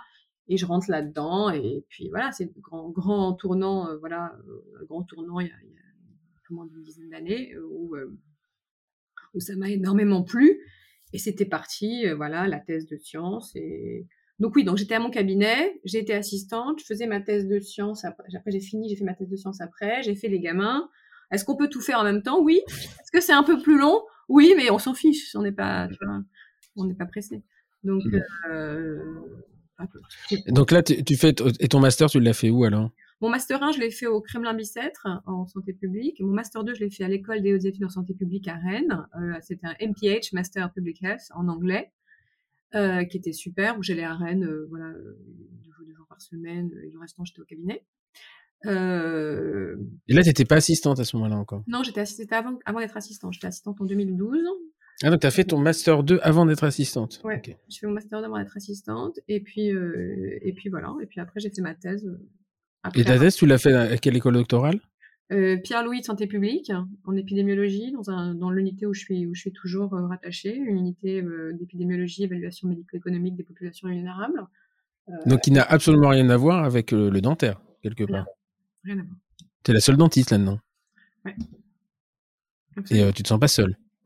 Non, je me sens jamais seule. Si je discute avec moi, au pire. Non, non, mais en fait, ce que je veux dire, c'est que c'est c'est c'est quand même assez chier parce que tu te retrouves dans un avec une thématique que personne ne maîtrise et là, euh, comme compliqué quoi. Enfin après, même si c'est des techniques euh, de chiffres, de maths, etc. Mais personne ne maîtrise. Après, euh, moi, ma question, euh, la, ma question de recherche, c'est les déterminants de recours aux soins, les parcours de soins, euh, voilà, les, actions de santé publique, les actions qui, qui ont un, un, un, voilà. Donc moi, je m'adresse beaucoup au plan national maladies rares, à la manière dont ça influence la manière dont les, dont les gens sont soignés, les, les patients porteurs de maladies rares. Donc, euh, c'est sur ça que j'ai fait, que j'ai fait ma thèse. C'est mon projet de recherche. Après, je m'intéresse parfois à une maladie en particulier, des groupes de maladies en particulier. Euh, donc ça, c'est le volet euh, vraiment euh, épidémio, voilà. Et puis à côté, j'ai la recherche plus clinique sur l'amélioration des techniques, la réhabilitation, sur les améliorés imparfaites, etc., etc. Mais donc c'est c'est ça deux deux pans en fait du travail. Mais je suis pas une je fais pas une science dure, je suis pas biologie, je fais pas, fais pas de génétique, je fais pas tout ça, même si je travaille avec des généticiens dans le cadre des maladies rares, qui sont des maladies génétiques euh, pour la plupart. Donc, euh, non, il n'y a pas beaucoup de... Mais il y a quelques dentistes qui font ça, et puis on s'en fiche. De, de, non, non, ce que je veux dire, c'est que quand, alors, une fois que tu es formé, bah, quelque part, tu as ta thématique, et puis c'est pas plus mal d'être, pas nombreux dessus, au moins t'es pas emmerdé. Mmh. Mais c'est surtout dans la période de croissance de formative, euh, qui, est, qui est assez compliquée. Ouais. Euh, euh, moi, je me souviens quand, quand j'étais chez Ariane, heureusement que j'avais Ariane qui connaissait très, très bien la pulpe, parce que sinon, en fait, t'évolues pas de la même façon. T'as personne qui, qui, qui, voilà. Après, je pense que dans un laboratoire de santé publique, arriver avec quelque chose d'inconnu, enfin, qui n'est pas, ça doit les intéresser aussi, parce que finalement, euh, euh, ça leur permet d'avoir des sujets qui sont un peu, euh, un peu différents de ceux qui sont redondants, non? Absolument. Et puis, euh, je, je, je, je, fais, j'utilise des techniques épidémiologiques, que ce soit du quantitatif ou du qualitatif, qui sont des techniques qui sont éprouvées par la communauté, qui sont, qui marchent pour toutes les thématiques, si tu veux, mmh, mmh. Euh, des cohortes, des modèles, des, des, entretiens, etc. Et moi, j'apporte la, maladie rare, c'est quand même un truc qui est utilisé par, par pas mal de gens qui s'intéressent à ces parcours de soins qui sont atypiques, qui sont des maladies chroniques aussi, donc c'est toute une vie avec une maladie, de l'enfance, la transition, etc. Et, euh, et, euh, et euh, moi, je sais ce que je sais, c'est-à-dire je connais ces maladies, et puis j'ai mon réseau maladies rares euh, de, de, de, la filière maladies rares euh, avec des gens qui connaissent très bien, euh, voilà ça, et donc je fais le lien en fait, enfin j'essaye de faire le lien entre ces différentes spécialités. Alors, on va, on va, on va continuer là-dessus sur la notion de maladie rare parce que c'est, euh, euh, en fait, c'est quelque chose qui, alors la maladie rare, elle est justement, elle est rare, mais surtout les réseaux. Euh, tu parlais tout à l'heure de centres de compétences. Il y a des centres, des centres de maladies rares. Il y en a à Strasbourg, il y en a à Rothschild. et nous, hein, enfin moi, à la campagne là, on envoie des amylogénèses, des dentinogénèses imparfaites, des choses comme ça. Et il n'y a, pas que ça comme maladie rare. Et, et surtout, en fait, très peu de gens connaissent ce réseau. Alors, ce qui serait quand même intéressant, c'est que euh, est-ce que tu peux nous expliquer euh, euh, avec des mots simples en quoi voilà qui dirige ce réseau au niveau national, sans parler d'ego, simplement comment ça fonctionne et voilà demain un dentiste de, de, de, de Saint-Malo a des, des, des, malformations dentaires qu'il peut associer à des maladies rares, c'est qu'est-ce qu'il peut faire? Donc une maladie rare, c'est une maladie où il y a moins d'une naissance sur 2000, c'est une définition qui est française, qui est européenne. Et il y a des maladies euh, voilà, qu'on connaît avec des, un phénotype euh, constitutionnel oral euh, qu'on connaît, avec des anomalies de structure, de nombre de la dent, les exemples les plus connus. Alors juste attends, je te couper. Un phénotype, c'est une expression, c'est ce qui se voit. un, signe clinique, un signe clinique oral. Donc les, maladies les plus connues pour nous les dentistes sont la mélogénèse imparfaite, l'anomalie structure de l'émail, la dentinogénèse imparfaite, l'anomalie structure de la dentine. Elles peuvent être isolées à la sphère orofaciale ou syndromiques avec d'autres pathologies associées, cardiaques, retard de développement, etc. Autre, voilà, pathologie, euh, voilà, il y a des maladies qui s'appellent dysplasie ectodermique où les, gens n'ont pas de dents, mais ils ont aussi un problème de cheveux, un problème de peau, etc. Donc c'est des maladies syndromiques, voilà. Et il y a une, il y a une part orale qui est forte et le chirurgien dentiste a toute sa place pour, euh, pour prendre en charge ses patients. Euh, et voir les diagnostiquer d'ailleurs. Et la dent est un magnifique, et c'est, on travaille beaucoup sur ça, sur le, la, dent est un, est un signe, euh, la dent, la, la, cavité orale très fort et souvent des, des signes pathognomoniques. Il ne suffit qu'un d'un signe pour qu'on puisse diagnostiquer une maladie et c'est souvent oral. Et donc, il y a les, les maladies rares sont organisées, je vais faire très, très vite, les maladies rares sont organisées en France avec des filières. Il y a eu différents plans nationaux maladies rares, beaucoup de subventions, et des filières en fonction des systèmes. Il y a des maladies cardiovasculaires, des maladies rares rénales, des maladies rares neurologiques, et il y a la filière tête-cou qui fait les maladies rares de la sphère oro-crânio-maxillo-faciale. Voilà. Et dedans, il y a des centres d'expertise différents. Il y a des centres d'expertise pour tout ce qui est malformation faciale, type la fente, orofaciale avec les syndromes associés. Il y a, il y a, le, il y a, le, il y a le centre de référence ORAR avec les manifestations orales au, niveau des dents. Il y a les craniosténoses et voilà. Et ORAR, ces centres de référence, c'est un réseau en France où il y a des centres de référence, un centre, deux centres de référence, un à Rothschild, un à Strasbourg et des centres de compétences un peu partout en France. Il y a un maillage territorial qui a été mis en place en région pour que les gens puissent espérer se faire soigner au plus proche de là où ils habitent, qui traversent pas Paris pour venir se faire soigner par le docteur Rothschild ou le docteur Necker. D'accord. Donc en fait, ça veut dire qu'il y a deux centres, un à Strasbourg, euh, enfin deux gros centres, un, à Strasbourg et un à, Rothschild maintenant. Ouais. Euh, et ensuite, on a des centres de compétences. C'est ça en fait qui est assez difficile. Elle est très simple. Les centres de compétences n'ont pas de dotation particulière, c'est un problème aussi d'argent. C'est les centres qui sont plus petits. Euh, avec toute la même, expertise. Il y a des gens qui sont très très bons. C'est juste que c'est plus petit et que c'est des satellites euh, des, autres centres et qu'on peut pas avoir plusieurs centres, trop de centres de référence. Très administratif après, peu importe. On va dire, moi je préfère parler de centres d'expertise, centres experts. Il y en a partout en France. Euh, voilà. Mais après, qu'un praticien euh, dans, son cabinet ou dans son centre connaisse un peu cette maladie et à la fin soigne, il y a on fait des PNDS en fonction des pathologies où on aide un peu les praticiens. PNDS, PNDS, vas-y, ça veut dire quoi ça C'est des, c'est des, euh, c'est des aides diagnostic, c'est des, des, des, guidelines, c'est des guides pour aider les dentistes et les, et les professionnels à prendre en charge ces, euh, c'est des protocoles nationaux de soins en fait, qui aident les, les, praticiens à, à, à, savoir quoi faire en fonction de l'âge et de la pathologie. Il en existe pour des tas de maladies, puis on en a fait, nous, pour euh, l'oligodontie, euh, la mélogène imparfaite, on fait la dentinogénèse imparfaite, voilà. Il y a plein de gens qui savent faire, et quand on sait pas faire, on se met sur euh, le site de la filière tête-cou, le centre ORAR, O-R-A-R-E-S, et là, on va voir où à côté de chez nous, on peut adresser les patients, on peut leur faire des documents pour qu'ils soient mieux pris en charge au niveau financier par la sécurité sociale, des aides exceptionnelles, des aides extra-légales, euh, on peut travailler en, bien sûr en collaboration avec euh, les, dentistes parce qu'il ne s'agit pas d'aller soigner tout le monde à l'hôpital, mais euh, et les mecs savent faire leur métier. Enfin, voilà. Donc c'est des patients qui sont compliqués. Et, et, le truc singulier avec les maladies rares, c'est que toutes les dents des patients sont touchées. Mmh. Bouche entière à refaire. Et c'est des dents qui sont voilà dans des bouches qui sont très abîmées et puis des personnes qui sont aussi abîmées, très dentées. Ok, donc là tu as euh, juste pendant, que t'en parles, je suis en train de vérifier. Donc le il y a un site internet qui s'appelle o-du6 rare r euh, et donc il y a les PNDS. Donc vous y allez, il y a les PNDS avec qui, sont euh, validés par la HAS. Euh, ça, ça a dû être aussi, ça a dû être quelque chose. Euh, pour avoir travaillé un peu avec eux, c'est pas simple. Et est-ce qu'il y a le voilà le réseau alors les CRMR c'est quoi ça? C'est les centres régionaux. Centres de référence, centre de référence maladie grave. Et, et les CCMR, ce sont les. D'accord. Et donc là, il y en a, voilà, le, il y a Angoulême, Besançon, Bordeaux, Dijon, Lyon, Marseille. je vais pas tous les faire. Euh, voilà. Donc ça veut dire que euh, il y en a à Rouen. Je suis pas sûr que ce soit très actif parce que c'est moi qui l'avais créé et je sais avec qui. Néanmoins, Rennes, Toulouse, Tours. Euh, donc ça veut dire quoi? Ça veut dire que moi demain, j'ai un patient, je suis un praticien, j'ai un patient qui a une maladie d'antinogénèse imparfaite ou j'ai un doute, je peux l'envoyer dans ce centre de compétences. Alors, soit tu as un doute sur le diagnostic, tu peux te faire aider par ce centre de compétences, soit tu penses, et voilà, après tu peux continuer à le soigner parce qu'évidemment tu sais soigner des gens, donc euh, tu peux continuer à le soigner. Si tu penses que c'est trop complexe, que c'est trop chronophage, que tu n'y arrives pas parce que c'est compliqué ou que le patient est compliqué, et eh ben alors évidemment tu peux l'adresser au centre de, au centre de compétences, ou référence, enfin à côté. D'accord. Alors il y avait aussi autre chose, c'est que euh, euh, c'était quand on avait monté le, quand on avait, vous aviez fait le dossier parce que c'est tous les cinq ans, je crois qu'il faut remettre les, les choses sur la table.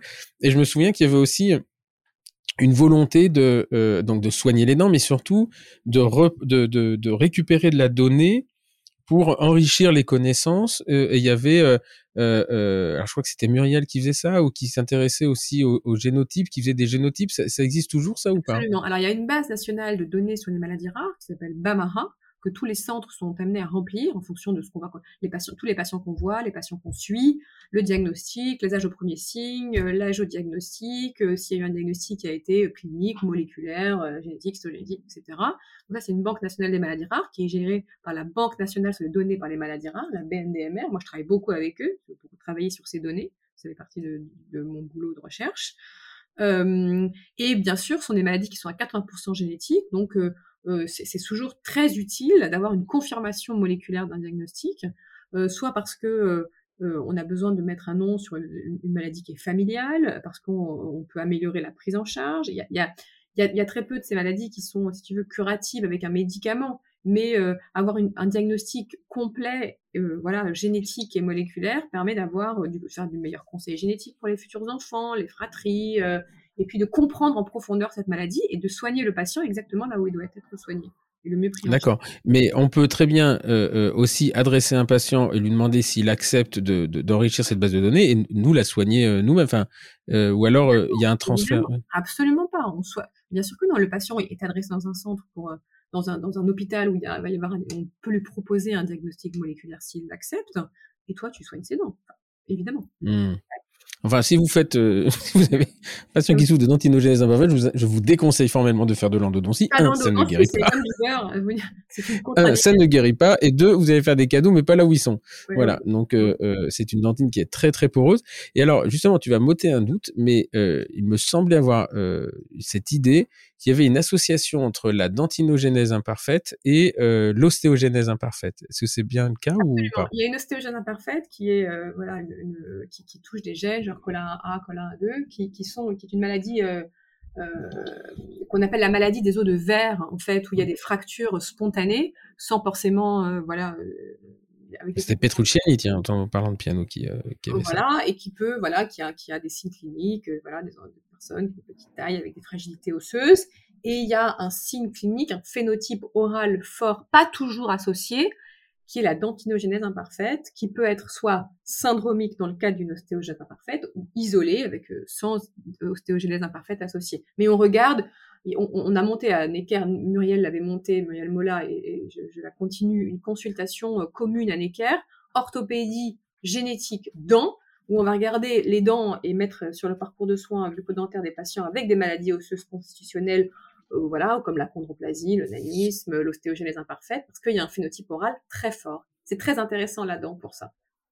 Bien sûr, parce que la dent, et euh, pour le coup, euh, pour, pour avoir beaucoup travaillé dessus en biologie, enfin surtout la dentinogénèse, le principe de la minéralisation, il, il se ressemble, il n'est pas complètement identique, mais il se ressemble beaucoup. Et c'est beaucoup plus facile de travailler sur la dent que sur l'os, parce que l'os se renouvelle en permanence, la dent, la dent elle est figée. Une fois que c'est fait, c'est fait quoi. Et, euh, et euh, donc, je crois que de mémoire, il y a une histoire. Il y a le ça c'est sûr, mais c'est surtout la minéralisation. Je crois que c'est l'ostéocalcine qui, qui, est en jeu là-dedans et qui ne se fixe pas. Et donc, la minéralisation est, est, est imparfaite. Et euh, euh donc voilà. Donc c'est en fait, c'est très intéressant parce que euh, pour avoir fait beaucoup de biologie sur la pulpe, en fait, j'intéressais des gens euh, parce que la, la dent et l'os sont finalement très proche. Et ce qui nous a permis, enfin ce qui a permis surtout à Ariane d'imposer son unité euh, euh à l'Inserm et de se faire reconnaître, parce que euh, en disant, ben, nous ce qu'on sait sur la dent, peut-être que ça va vous aider pour l'os, quoi. Et, euh, et elle, a, elle a bien réussi. Alors que Michel Goldberg, qui était son, son mentor, enfin pas son mentor, dans la mission supérieure, lui était resté très euh, très dent dent dent et là, pour le coup, Ariane, elle a su ouvrir. Elle, ça a été euh, une des premières avec Strasbourg à avoir une unité INSERM et euh, à bien se défendre sur le truc. Aujourd'hui, il, y, a des femmes très enfin des, femmes qui ont vraiment montré la voie. Ariane Merdal, Catherine Chaussin, euh, Agnès Bloch-Dupan, qui sont, mmh. des, qui sont des, des, qui nous ont fait totalement faisant partie de la communauté médicale et génétique mmh, mmh, et, et, qui travaillent en étroite collaboration avec des médecins, des généticiens, voilà. Ah, c'est sûr, c'est effectivement Catherine. Euh, moi, j'ai moins travaillé avec Catherine puisqu'elle était à, Paris 5, mais euh, c'était un de mes regrets d'ailleurs. Et euh, c'était un petit peu compliqué entre Catherine et Ariane, et ça a été toujours une, tristesse pour moi de pas pouvoir euh, m'exprimer correctement parce que Catherine avait aussi des idées. Elle est euh, euh, voilà Agnès Bloch-Dupont, je la connais moins. Je l'ai rencontrée très récemment par hasard. C'est des femmes tellement des, des, femmes incroyables. Alors par contre, il y a un truc qui me chagrine un peu. Enfin, je, je m'aperçois que je suis encore très chauvin de, de l'université qui m'a hébergé pendant dix ans. Mais quand on va sur Horar, là, il y a le CRMRR, CRMR, pardon, coordinateur Strasbourg, mais il y a rien sur Paris. Si si, il y a Rothschild aussi. Ah, euh, là, je te jure que si tu vas sur le site. Euh, de tout temps, Strasbourg a été un peu le leader. Euh, voilà, ce sont des femmes. Il y a, y a Marie, Agnès Bloch-Dupont et Marie-Cécile Manière, qui sont des, qui sont des, des femmes qui ont, qui ont, monté, qui ont créé un, une énorme banque de données phénoménales sur génétique et dents. Enfin, énorme, énorme, énorme boulot. Elles ont des, des milliers de patients. Et, mais si, si, Rothschild est un très, très gros centre de référence. Muriel et Benjamin Fournier sont des sont, sont à la tête d'un très gros, très gros centre avec beaucoup de patients. Euh, euh, ah, c'est assez marrant parce que quand on voit sur non mais en fait quand tu vois sur le site quand tu sais comment est fait un site tu sens euh, ça c'est un truc qui sortira jamais de ce système c'est c'est ce placement ce, ce, ces problèmes d'ego de placement d'équipe etc mais, c'est drôle parce que tu le vois dans l'architecture du site. Effectivement quand tu vas dans le réseau Horar euh, CRMR, donc tu as le CRMR coordinateur Strasbourg et Paris Rothschild. Donc tu vas dessus et euh, je clique dessus et donc là il y a hôpital Rothschild, etc. Référent professeur Muriel Mola. Et si tu vas sur le site web CRMR, CRMR, putain je vais avoir du mal moi, constitutif Rothschild et là tu arrives sur ma face. Non, non, mais c'est. mais c'est génial parce que. On va parler très longtemps de toutes ces choses, c'est pas intéressant pour les gens, mais euh, il y a des combats qu'on peut pas mener, tu sais. On n'est pas Non, non, mais c'est c'est vraiment. Euh, en fait, je retrouve là. Euh, toi, le site, toi, sur ma face, le site principal est à l'hôpital Necker. Mm. dans le service du professeur. Euh, bah c'est Marie-Paul Vasquez, mais je crois qu'elle y est plus. Et le second site est local Vital Rothschild. je suis pas sûr qu'Ariane ait vu ça, ça va lui foutre, la, ça va lui foutre les nerfs. En fait, ça montre à quelle place la... et on, en revient à ton histoire. Au début, j'ai une frustration, je voulais être médecin, je ne suis que dentiste. Et voilà, en fait, il faut comprendre que dans la vie de tous les jours, euh, ces petites phrases, le second site est localisé, le mm. site principal est à l'équerre, oui. bah, tout est dit, quoi. Ouais, et en même temps. il y a même pas, il y a, même pas, y a même pas la pitié. de pas... Il y a, il y a, il y a, il y a, on a, on a mis. Euh, écoute, peu importe, on, travaille tous, on essaie de travailler. Non, non, mais ce que, bien sûr, mais. Non, je... ceux avec qui des relations sont parfois compliquées, nous, pour nous dentistes, c'est les chirurgiens maxillofaciaux. Euh, alors qu'on a des, des, relations délicieuses avec les ORL, avec les dermatos, avec euh, la médecine interne et tout, et avec les, les chirurgiens maxillofaciaux, c'est plus compliqué parfois. Euh, voilà, euh, on fait beaucoup de, prothèses maxillofaciales à la Pétier avec Benjamin Pomès, notamment qui a repris les rênes euh, de Didier Maurice, qui est un mec qui était qui est PH, qui est voilà, c'est vraiment de l'or en barre, somptueux tellement Il est dévoué, fort et. Mm. Oui, plus que dévoué, il est ultra fort. Mais voilà. donc, il est que hospitalo, lui? Il est Ouais, pas il est- euh, universitaire? Et il fait, lui, il fait vraiment, il fait vraiment du cancer, quoi. C'est vraiment la suite, suite Mmh. de cancer, quoi. La réparation, euh, la reconstruction post-cancer. Pas beaucoup de malformatifs, mais vraiment le cancer. Et il fait des miracles, enfin, c'est, et voilà. Et il travaille en étroite collaboration vraiment avec les, avec les maxillos après les, les, les cancers. Et t'as toujours l'impression que les dents, c'est, c'est, c'est, alors pour les patients qui ont eu un cancer des voies aériennes supérieures ou, ou de la face, les dents, c'est ce qui va finir leur rétablissement. Ouais, c'est la fin de la rémission, quoi. Et c'est vraiment, euh, tu vois, sinon ils peuvent pas bouffer, ils peuvent pas sourire, ils sont défigurés quand même, quoi. Donc, euh, et, et c'est pas toujours pris à la hauteur euh, de l'importance que ça a, parce que voilà, nous on n'a pas fait le lambeau, on n'a pas sauvé la vie de la personne, mais euh, mais voilà. Donc avec les maxillos, c'est pas toujours simple, mais bon, voilà. Les générations qui viennent amélioreront ça, j'en suis sûre. Et qui, qui c'est maintenant qui a C'est euh, Arnaud Picard? Ah, on a Qui était en P1 avec moi. Et que j'ai retrouvé à la paillasse à couper au Cryosta. Oui, c'est super, euh, voilà, qui nous aime bien. Très, très sympa. Moi, j'aime bien, euh, j'aime bien Arnaud Picard. Et donc, euh, toute ta partie recherche épidémiologie, c'est alors uniquement entre guillemets sur les maladies rares ou tu as d'autres euh, d'autres axes de d'investigation? Enfin, non, alors euh, j'ai fait ma mobilité hospitalo-universitaire à l'Institut Imagine, dans la plateforme de Data Mmh. Science. L'Institut Imagine, c'est l'Institut des maladies génétiques qui est rattaché à l'hôpital sur le campus de l'hôpital Necker. Et donc, je fais partie maintenant de cette... euh, euh, j'ai une affiliation de- dans, dans cette plateforme Data Science où on fait des, des bases de données, on travaille sur... euh, de, de- de- du machine learning, euh, de, l'extraction de données euh, structurées, non structurées à partir de données de dossiers médicaux. Voilà, j'ai une partie très pl- plus épidémio, très euh, un peu dure comme ça, mais ma thématique de recherche à moi, euh, elle est vraiment oui sur les sur les déterminants de recours sur les maladies rares, sur les parcours de soins, sur l'amélioration des pratiques. Là, on est sur une étude avec des mises en place partout en France euh, de consultations communes, os, dents, pour savoir comment on peut améliorer la santé orale le, plus précocement possible de patients avec des phénotypes oraux dans des maladies constituées. Oui. Euh, voilà, enfin, voilà, c'est ma thématique de recherche, c'est euh, plus ça, avec euh, des méthodes quantitatives et qualitatives. voilà. Ok. Et euh, là, donc, tu, euh, tu m'as, confié en, en, en amont que tu écrivais ton HDR, donc ça veut dire que tu as encadré des thésards. Tu, tu, Je suis en train, je suis en train. c'est un sport, hein C'est un, ouais, c'est un, un, enfin tout, tout, tout le versant pédagogique de notre Valence euh, euh, euh, soins, euh, sciences, pédagogie. euh, le version pédagogique est très est super chouette quoi, et super super difficile. Donc euh, laisser faire, euh, sans faire à la place. euh, voilà. Je, Mm, mm, mm. c'est Sans faire à la place, vu qu'il y a un moment, il y a des deadlines où tu es obligé de faire un petit ça, peu. fait un peu à la place, mais j'ai j'ai une super bonne thésarde, une, une fille chinoise à l'Institut Imagine qui travaille sur le délai au diagnostic dans les maladies rares. Donc c'est euh, non, c'est passionnant. Elle est, elle est dentiste ou pas, non? Non, elle est économiste.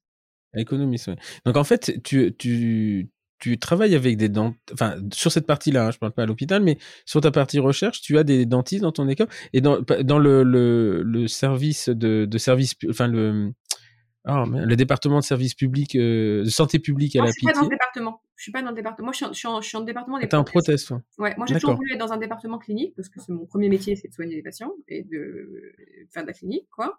Mais euh, donc je suis pas dans le, dé- mais, mais je- mais je suis rattachée à un laboratoire d'épidémio et je fais de l'é- je fais de l'épidémio, voilà.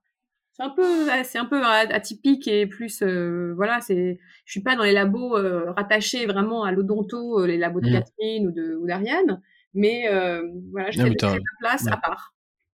Oui, mais t'aurais rien pu y faire de toute façon dans ces labos-là. rien y faire, c'est pas du tout mon truc, Mm, mm. pas du tout. Et donc, euh, qui c'est toi, euh, au-dessus, de- enfin, euh, ta, directrice de, de labo, c'est qui? C'est une médecin? qui s'appelle Corinne Alberti et Karine Chevreul, qui sont des, qui sont des épidémiologistes, des médecins de santé publique, voilà. Mais Ça ressemble à quoi un laboratoire de santé publique? Des, des, des, des gens derrière des ordinateurs qui font des, Mm. qui font des stats et qui pensent des études et euh, voilà. C'est très, euh, nous c'est très, euh, c'est très épidémio, très biostatistique, euh, très méthodologique. Hein. Mm, mm. Et, on tra- et, et- et la spécificité de cette, de cette unité de recherche, c'est s'intéresser aux, aux populations vulnérables, donc euh, la santé mentale, les enfants, la psychiatrie et les maladies rares sont un thème qu'on a qu'on a dans ce dans cette unité. voilà. Et euh, il y avait une spécificité en santé publique, je sais pas si c'est toujours le cas, c'est que les publications se font en français essentiellement, non? Non, pas du tout des méthodes. Non, pas du tout. Et puis ça vaut pas. euh, voilà. Pour ton dossier, tu sais bien que pas- Non, mais les publications internationales se faisaient en français, comme en maths, comme les maths. Tu sais pas? Les maths, par exemple, les maths, le summum, c'est la publication en français. Ah, c'est vrai? Ouais. Euh, non, non, non, non, non. non. plus en anglais. Moi, je, moi je, publie dans des, enfin, j'essaie de publier dans des revues qui sont plus euh, médicales ou, maladies rares ou en fonction de la pathologie sur laquelle je m'intéresse, tu vois. Mmh. Et tu arrives à publier régulièrement? Enfin, ça dépend. Régulièrement, c'est en général un ou deux papiers par an? Est-ce que tu arrives à sortir ça? Oui, en ce moment, ça va plutôt, c'est plutôt dans une bonne dynamique, ouais, parce que c'est normal. tu sais, c'est des choses où tu sèmes et puis ça, ça, ça sort un peu, quoi. Mmh. Et puis il y a les cas cliniques, en plus avec, voilà, on a beaucoup, beaucoup, beaucoup de, de, de, choses avec, en éconographie sur les maladies bizarroïdes qu'on voit et sur les réhabilitations qu'on fait. Euh, donc oui, là, c'est plutôt une période où ça, où ça sort là. Mmh. L'approche de l'HDR euh, en général. Euh, mais en fait, on a l'impression, souvent on te dit, ouais, il publie parce qu'il va faire son HDR. Non, c'est juste que tu as semé pendant des années, c'est difficile de faire prendre la graine. Puis après, quand ça pousse, ça pousse, quoi, heureusement. Tu as les papiers de mobilité qui sortent, as les, tu vois, ça, ça, ça, un coup en chasse un autre. oui, mmh, mmh. mais c'est une lutte. Hein. Ah, mais c'est une lutte, c'est euh, puis c'est dur parce que tu es jugé par des gens que tu connais. Enfin, c'est compliqué la publication, euh, la publication euh, scientifique. C'est c'est pas une balade de santé, quoi. C'est pour ça que quand on me dit les universitaires font rien, bah s'ils publient, enfin ils sont censés le faire. Je dis pas qu'ils le font tous, mais c'est c'est un stress.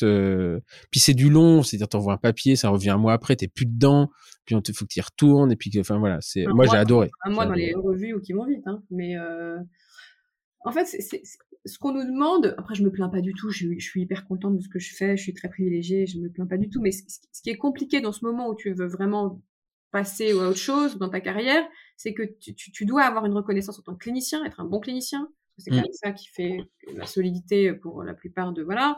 Il faut faire son dossier scientifique, il faut avoir des obligations, des, responsabilités pédagogiques, des responsabilités administratives, et, ça fait beaucoup, mais bon, c'est bien.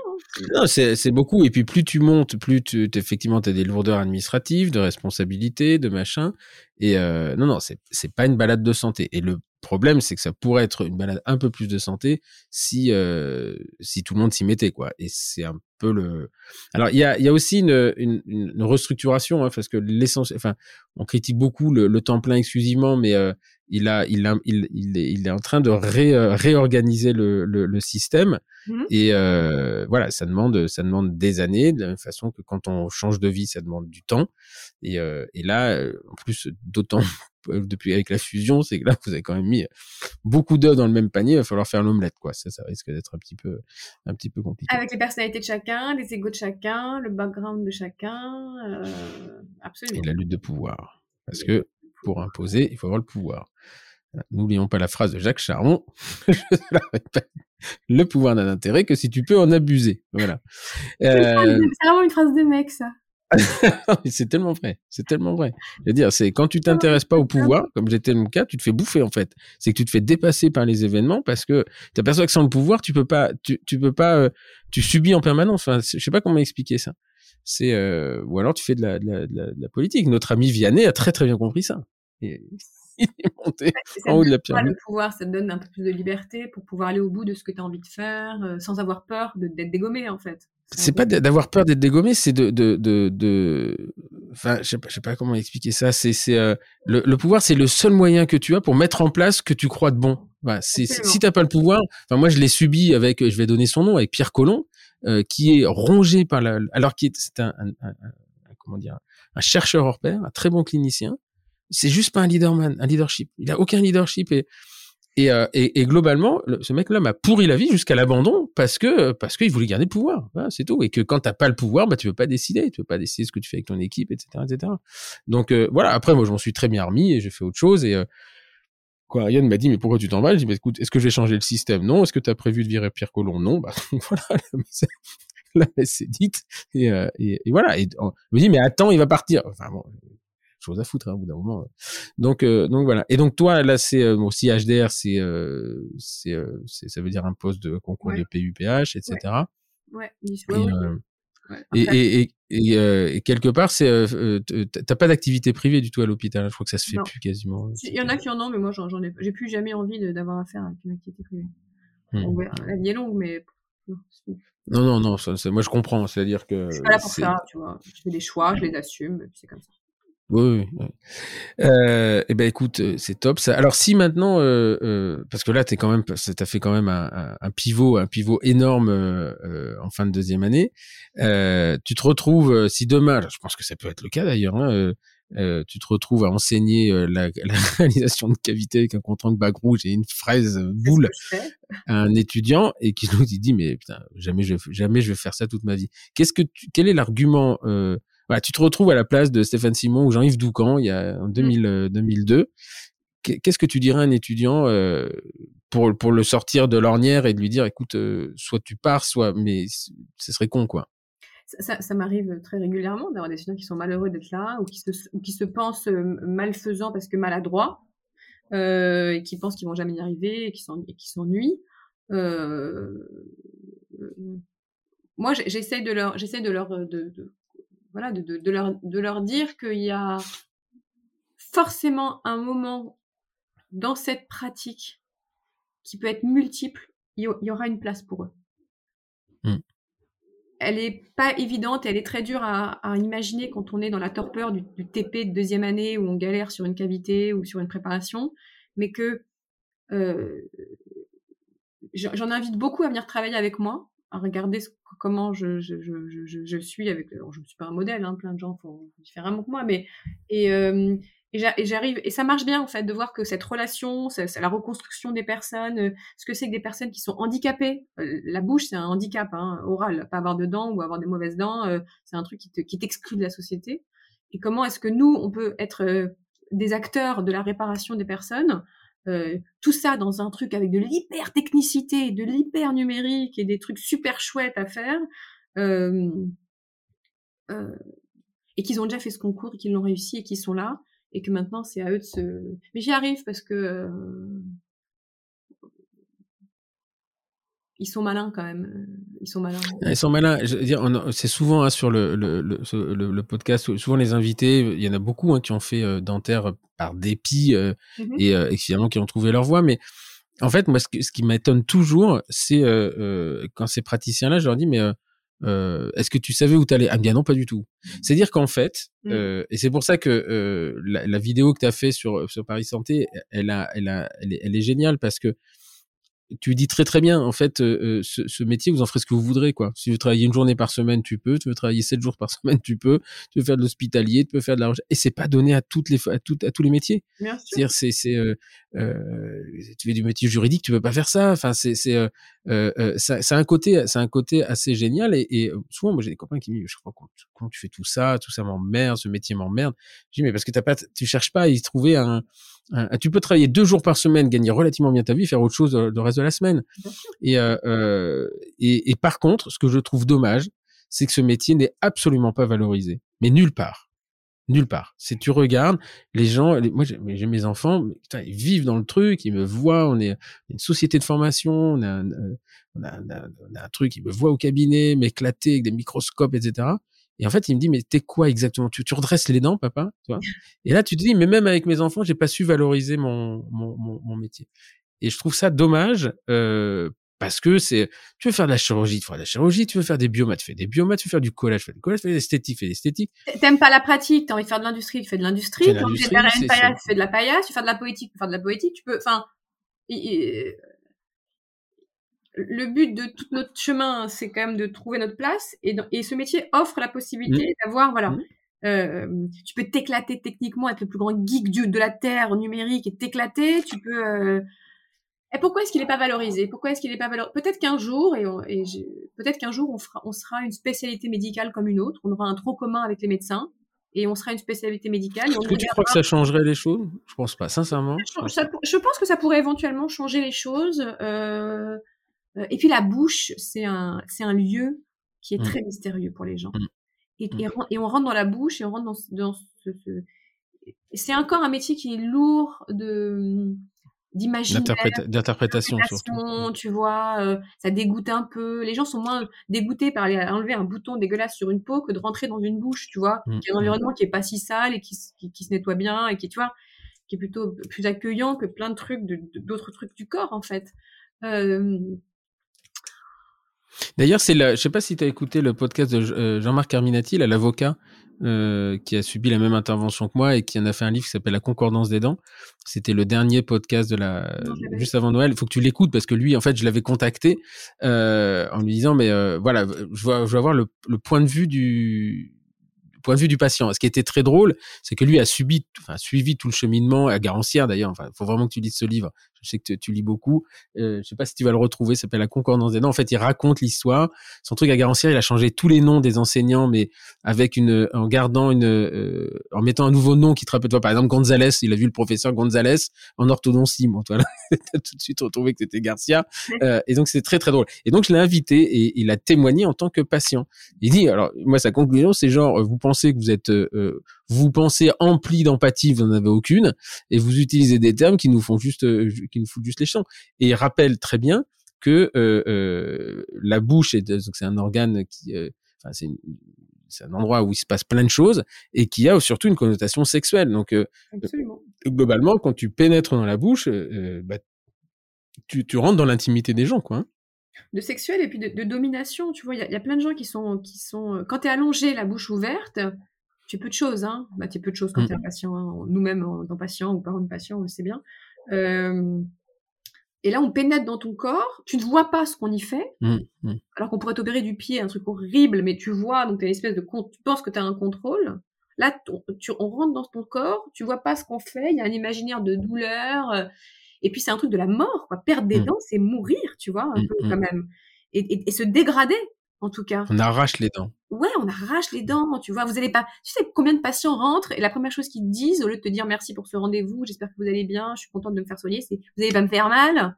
Et, euh, et vous allez m'arracher une dent. Et qu'est-ce que vous allez me faire aujourd'hui Et c'est quoi la torture d'aujourd'hui Tu vois c'est alors qu'il n'y a pas beaucoup de médecins qui sont soumis, qui sont, tu vois, tu vas chez le dermato, tu vas enlever un truc, merci beaucoup, machin. Mm, mm. Là, c'est c'est pas du tout euh, à nous, à nous et au, à nous et de communiquer, je pense, Mm. et mieux.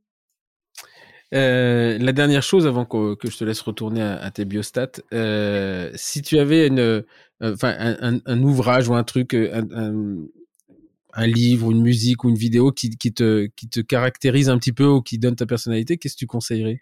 Alors moi, il y a deux livres qui sont très fondateurs de ma, manière dont je travaille et la manière dont j'ai, enfin, qui, qui pas du tout dentaire.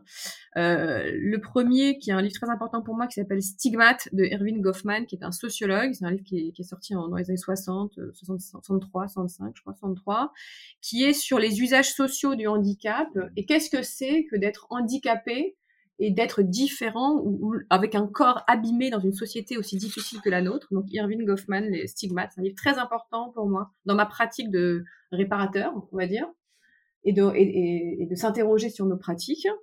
Et puis euh, voilà, j'ai toujours des voilà, c'est toujours des lectures. Et l'autre livre très fondateur pour moi, euh, très important que je relis tous les ans sur ce que sur ce qu'est la société, euh, sur la, la, difficulté d'être plus vulnérable dans cette société, c'est Surveiller et punir de Michel Foucault, qui est un livre très important pour moi. Et euh, voilà, donc c'est pas des livres dentaires du tout, mais c'est des livres sur euh, ce que la société euh, inflige et ce qu'on doit réparer dans les au, au, au plus faibles et, au, et quand on n'est pas dans les normes parfaites de cette société. Ok, bah cool. Tu fais toujours de la politique ou pas? Dif Différemment, mais. Maintenant, c'est pour sauver ta peau à l'hôpital. Bah écoute, merci beaucoup Lisa, ça m'a fait, merci, ça me fait vraiment, ça fait longtemps que je t'ai pas vu parce que ça fait 2-3 ans que je suis pas retourné à, tu nous à manques, la. Stéphane. Reviens, Mais je reviendrai, je reviendrai vous voir, vous voir. De ce micro pour te dire que tu nous manques. Ouais, ouais. Euh, moi, le, les gens me manquent, le, le reste euh, pas trop. Mais euh, voilà, j'ai retrouvé un, en toute honnêteté, j'ai retrouvé une, une joie de vivre que j'avais un peu perdue. Et ça, c'est, ça a été, ça a pesé beaucoup dans ma période de réflexion de deux ans et et, euh, et, voilà. Mais euh, je, loin, loin des yeux, mais pas forcément loin du cœur. Enfin, en attendant, avec les, les gens que j'aime bien. Merci, euh, merci infiniment. Bah, c'était un très bon moment et je, je, retrouve ton sourire et ça me rappelle plein, plein de, de, bons, de bons souvenirs. Un peu vieilli, euh... mais toujours là. euh, je, voilà, je vous remercie à vous tous de nous avoir, euh, nous avoir écoutés. Et puis euh, voilà, je vous avais prévenu la semaine dernière que c'était euh, une personnalité mais totalement différente de ce qu'on avait l'habitude, c'est ça que j'ai l'habitude un petit peu d'avoir. C'est une, une, personne, c'est une vraie, euh, elle est dedans et Des fois, on peut se dire oui, elle se la raconte. Je peux vous assurer qu'il faut bien la connaître. Elle se la raconte pas du tout. Elle est vraiment comme ça, ce qui est pas forcément facile à vivre pour tout le monde. Mais moi, j'ai passé d'excellents moments avec elle. Voilà, je vous souhaite un, un très très bon week-end. Et puis je vous dis à la peut-être à la semaine prochaine où je crois que c'est les vacances, donc on diffusera euh, pendant les vacances normandes, on s'affranchit euh, de diffusion, mais euh, on reviendra de toute façon très très vite. Merci beaucoup, à très bientôt, au revoir.